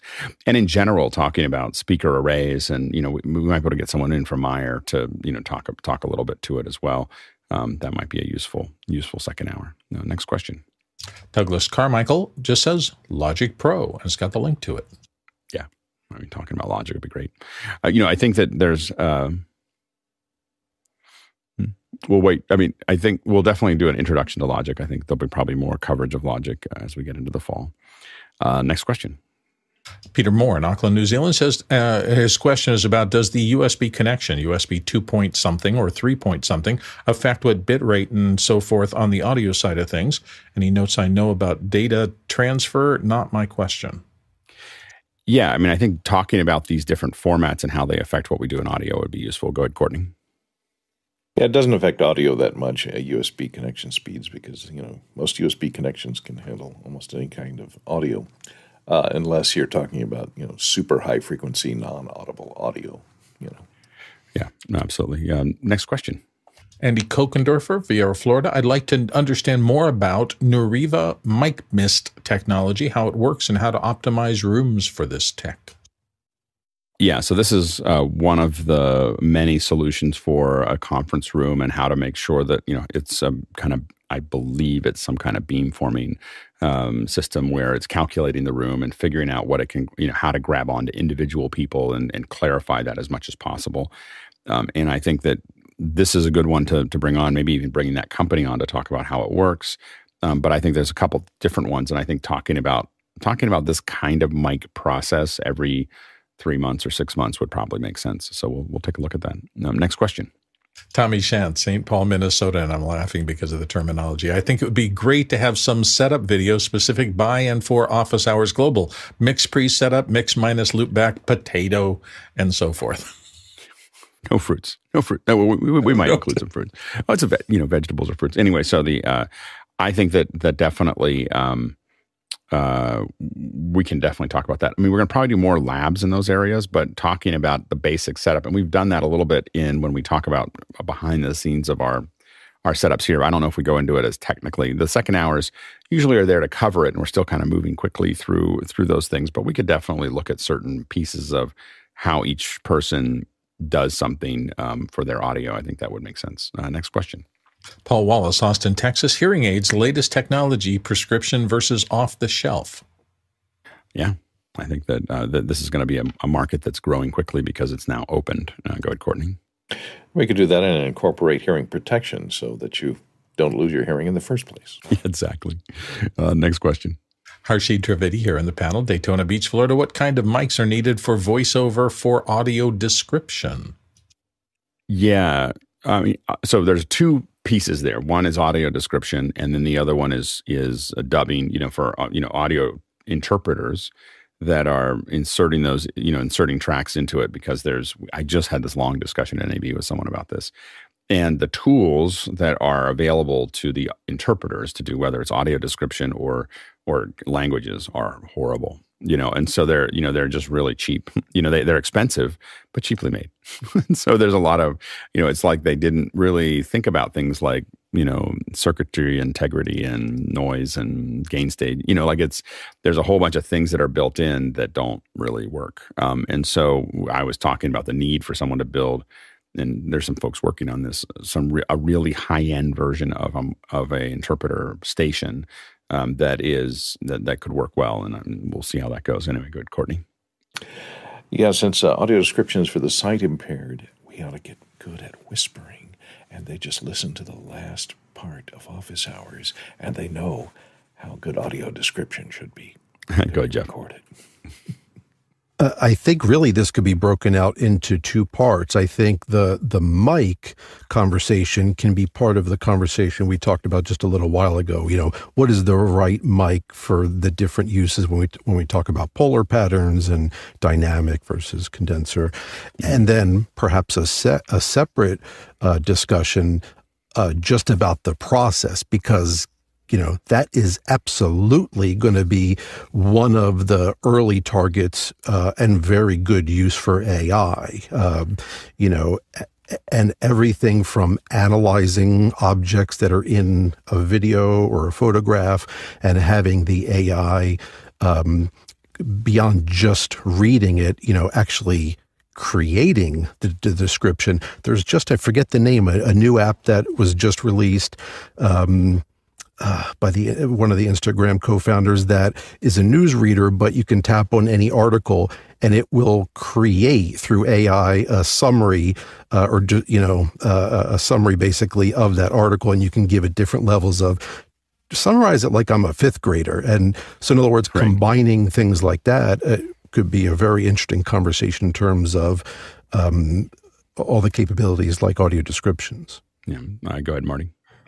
Yeah, interesting. The FCC has recently expanded the audio description mandate to additional markets, and they expect to grow those that number of markets uh, incrementally over the next few years. So, audio description is is becoming more and more important for broadcast, but it also uh, plays a really big part in movie theater presentation, uh, playhouse theater presentation, uh, and yeah, that that technology needs to, and the tools that that are available needs to uh, improve. Yeah, uh, yeah, it's something we can certainly talk about here. Absolutely. Next next question. Douglas Carmichael, he says, going to space, why not acoustic research systems? And he's got the link to them there, which has leveraged pro audio technology to test satellites. Yeah, I think that'd be great. so let's see, let's see, if we can get those guys on to talk through it. It'll be a great second hour. Um, next question. Uh, Paul Wallace, Austin, Texas says audio on portals and similar all in one devices. Uh, yeah, I mean, I think that talking through those would make sense. Uh, we just have to figure out if there's someone from engineering that wants to talk about those. A lot of times, they're that getting those to work took an immense amount of testing and uh, a lot of proprietary approaches and software and hardware. And so getting people to talk about it will be hard. That's the that's the challenge. Uh, next question. Douglas Carmichael, the DirectOut Prodigy modular processing and conversa- uh, conversion platform, and he's got a link to it. Yeah, we have to um, definitely uh, check that out. Absolutely. Um, next question. Peter Moore, Auckland, New Zealand, back with can we have a section a session on MIDI and how we can chain it or not and so forth. Um, on my H and K amp has MIDI in and out, but not through. Thoughts? I mean, I think in general, I think there's probably, I don't know about that specifically, but I think a general second hour on understanding MIDI, what it is, how it got here, how it works, how to take advantage of it, I think would be super useful. Uh, next question. Next one from Paul Wallace in Austin again just says sports audio. Yeah, I think I think sports audio, understanding like you know, I don't know again if who wants to talk about what, but you know, understanding how we get the call signs from the you know in football or how do we get those types of things or or even like I think most people don't know that if you're watching a basketball game, there's probably nearly 30 mics that are that are picking that up, and so what that actually looks like could be interesting. Um, next question. Tlaloc Waterman uh, says mixing musicals. Get a Broadway designer and or engineer on. Oh yeah, that'd be great. We would love to do that. I've watched some of the videos um, that have been out on on that specifically. I think, um, and uh, it'd be it'd be really fun to, to to bring that on specifically. Yeah. Next question. Paul Wallace, Austin, Texas. Ham radio audio.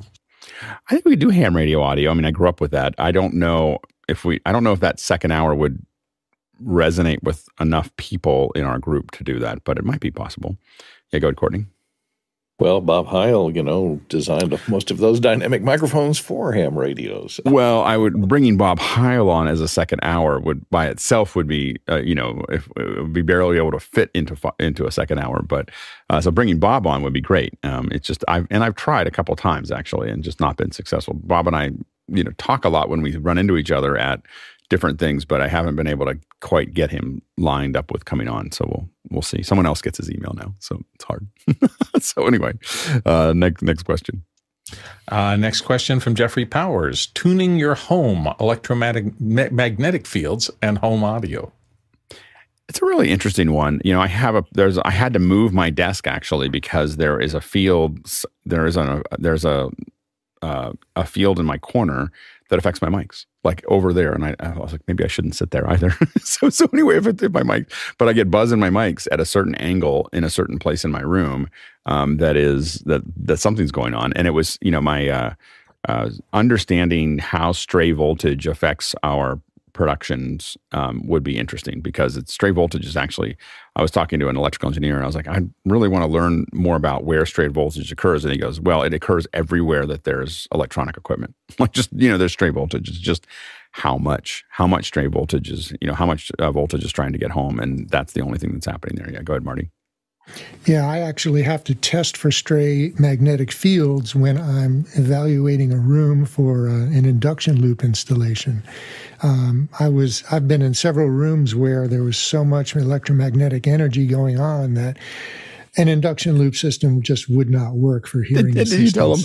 You know, it's probably not good for you to be here either. Yeah, yeah, yeah. we can't so run an induction. Just, somebody was just telling me about a, a, tour they did on a nature trail that was uh, underneath uh, high voltage power lines, and the guy pulled out a four foot fluorescent bulb, held it up in his hand, and it was lit. Yeah. just from standing under the power line. Yeah, yeah, and and we, you know, we've had issues. There's a place that we did a show uh, in um, in Sonoma that literally all our batteries just died. Like they were just like they were dying really fast. Like they were just coming out. We were like, "What is going on here?" And um, people have said that that happens a lot in that area. You know, and no one really knows why. And I I, I keep on feeling like I should go back and take tools up there to measure it because it was literally all our batteries had a quarter of the life that they normally have, and we couldn't like it was a hard thing to calculate. Yeah, go ahead, Jeffrey. Yeah, we have a ghost spot about 30 minutes north of us, not only just for audio, but also for things like uh, uh, cellular service or anything like that.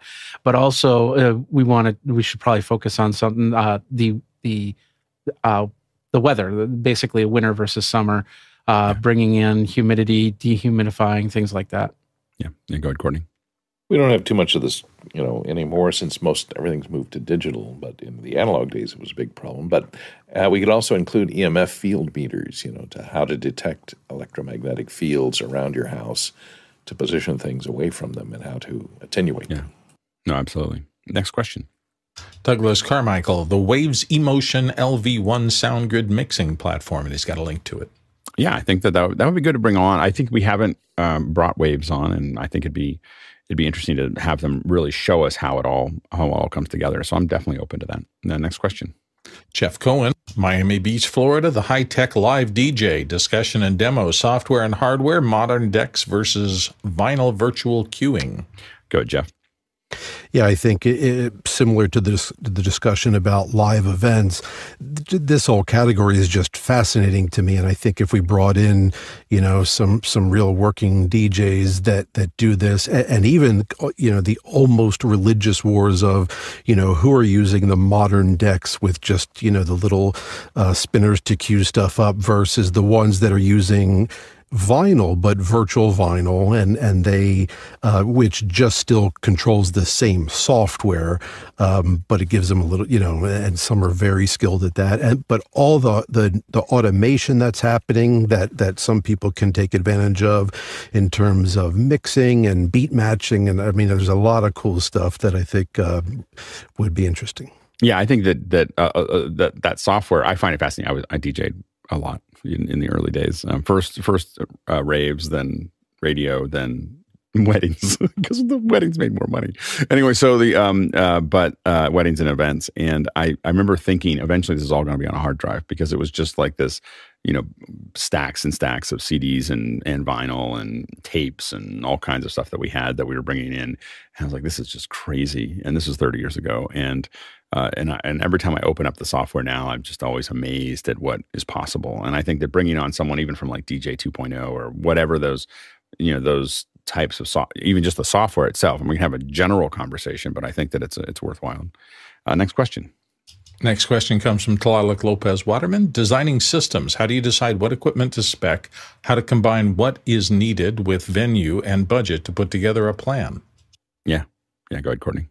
That's a really broad topic, and it depends on whether you're doing sound reinforcement, sound recording, streaming. You know, each one of them requires different sets of equipment. So I see several second hours on that, dividing yeah. it up into individual types of venues, etc. Yeah, absolutely. Uh, next question. Laura Thompson in Beaumont, Texas says Dr. Skov, the space weather woman, to talk about EMF.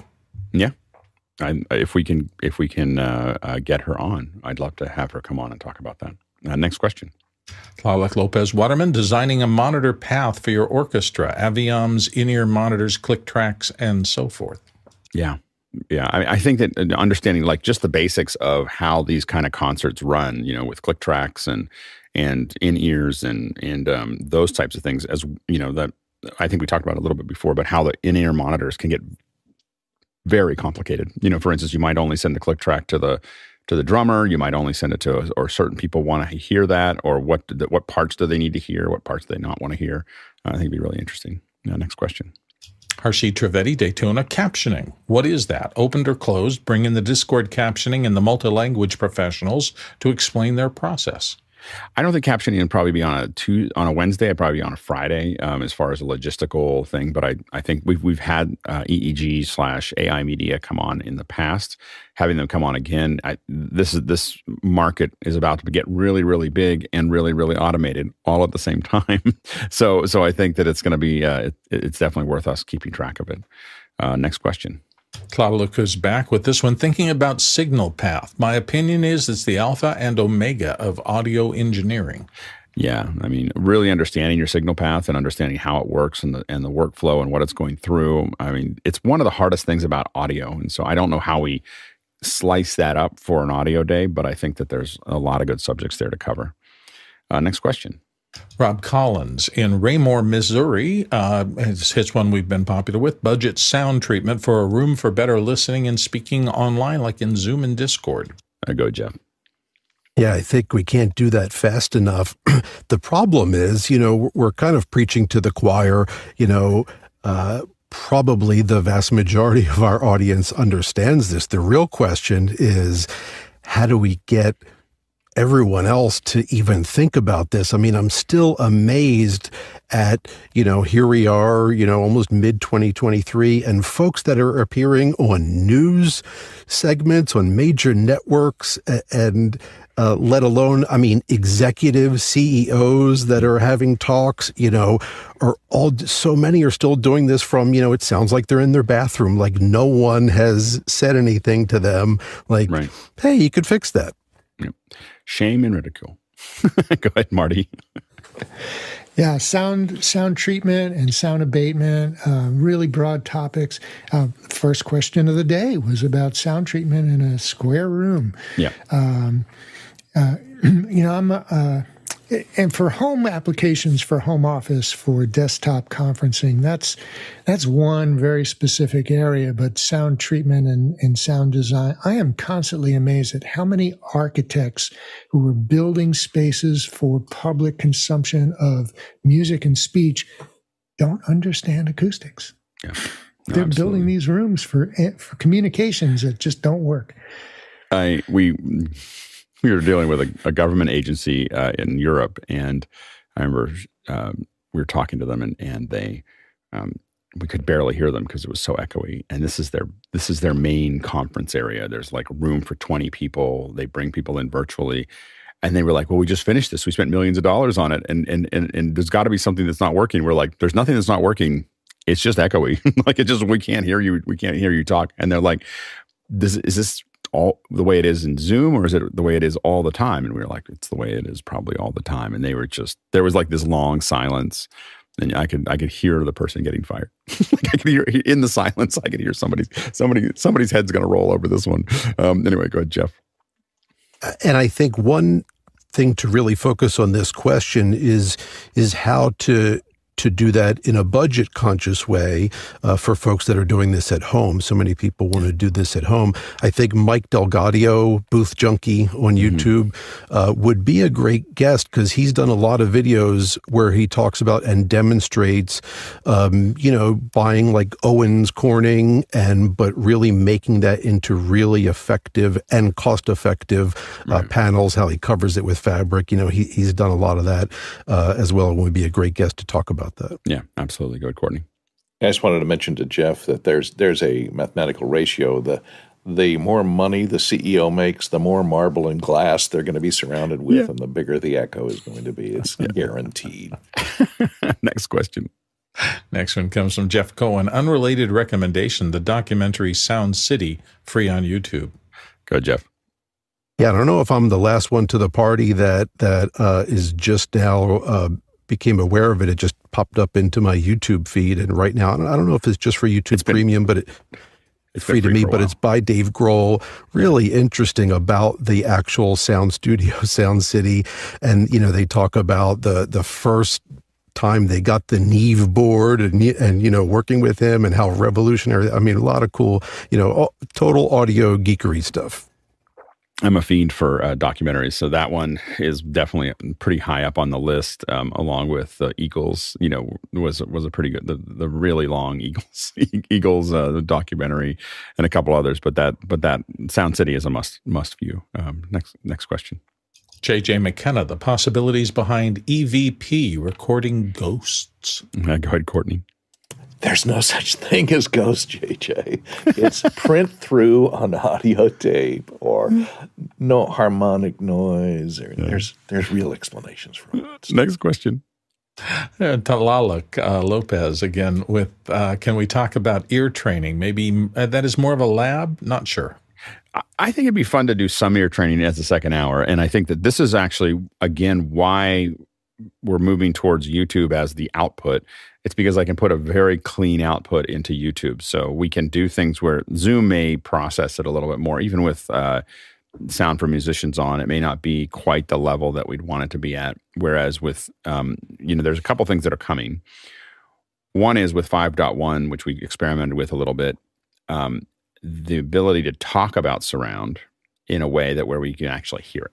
You know, that's something that has I've never seen a class do online is actually okay here you can hear it moving you can hear it going up and down and around and everything else and we'll start with 5.1 then we'll look for some other you know some other formats but being able to teach that my goal is eventually to be able to talk about atmos and be in you can online listen to it if you have the you know the tools to listen to it and so those are the things we're kind of moving towards. Uh, next question.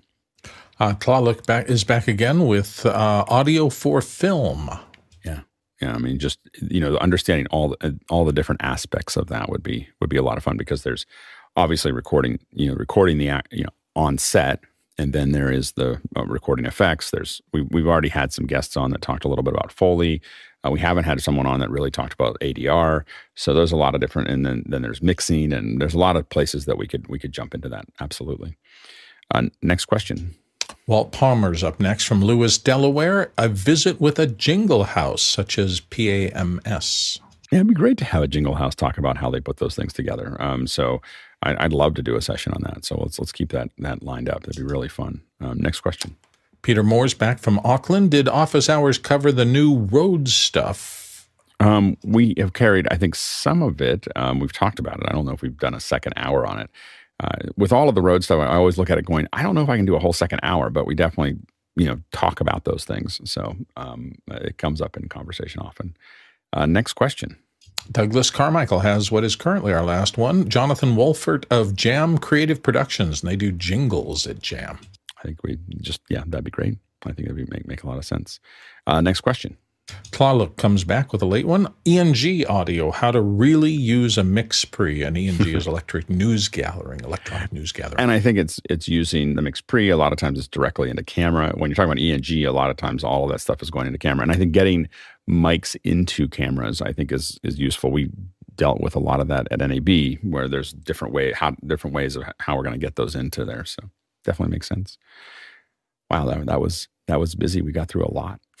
we got through a lot. We this is actually I think the record number of posts that we've ever uh, had in the system. Um, we of course we weren't doing quite Q and A, so I, I, think it has an asterisk on it. Um, but uh, but it was a it was a great great session. I think we have enough ideas now. Now it's just a matter of the council and all of us chasing those ideas down. So stay tuned for that um, as we move forward with it with uh, that process. So thank thank you to the producers for all the great ideas and the brainstorming. Uh, I think it's going to be really useful as we kind of plan between now and IBC. Thanks to the panelists, of course, we can't do this without you.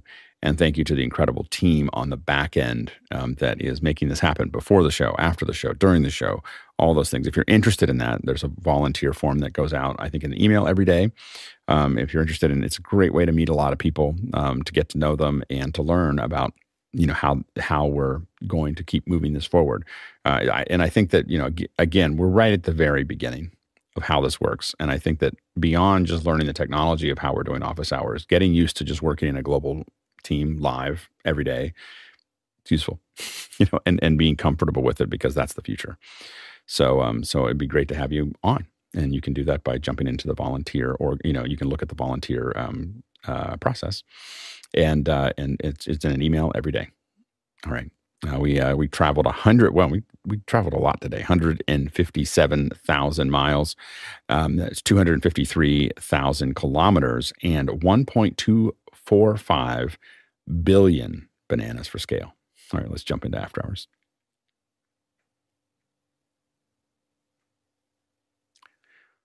So many ideas. Now, do we do a whole second hour just whispering of office hours past? Yeah, exactly. Um, I, I, I think I don't think we could do a whole hour. I think I would get, but but you know, we could try. We could try doing. We we could talk about the skills of whispering because some people are really good at whispering and some people not good Shockingly, how many people don't know how to whisper correctly? I know. There's there is a skill set to whisper. They mix in and out of like full volume. It drives me crazy. And it's not full volume. That's lower. It's a different register. You have to get it just right. It's very important. And you have to articulate differently in your mind. And when does the zone cross from whispering to ASMR?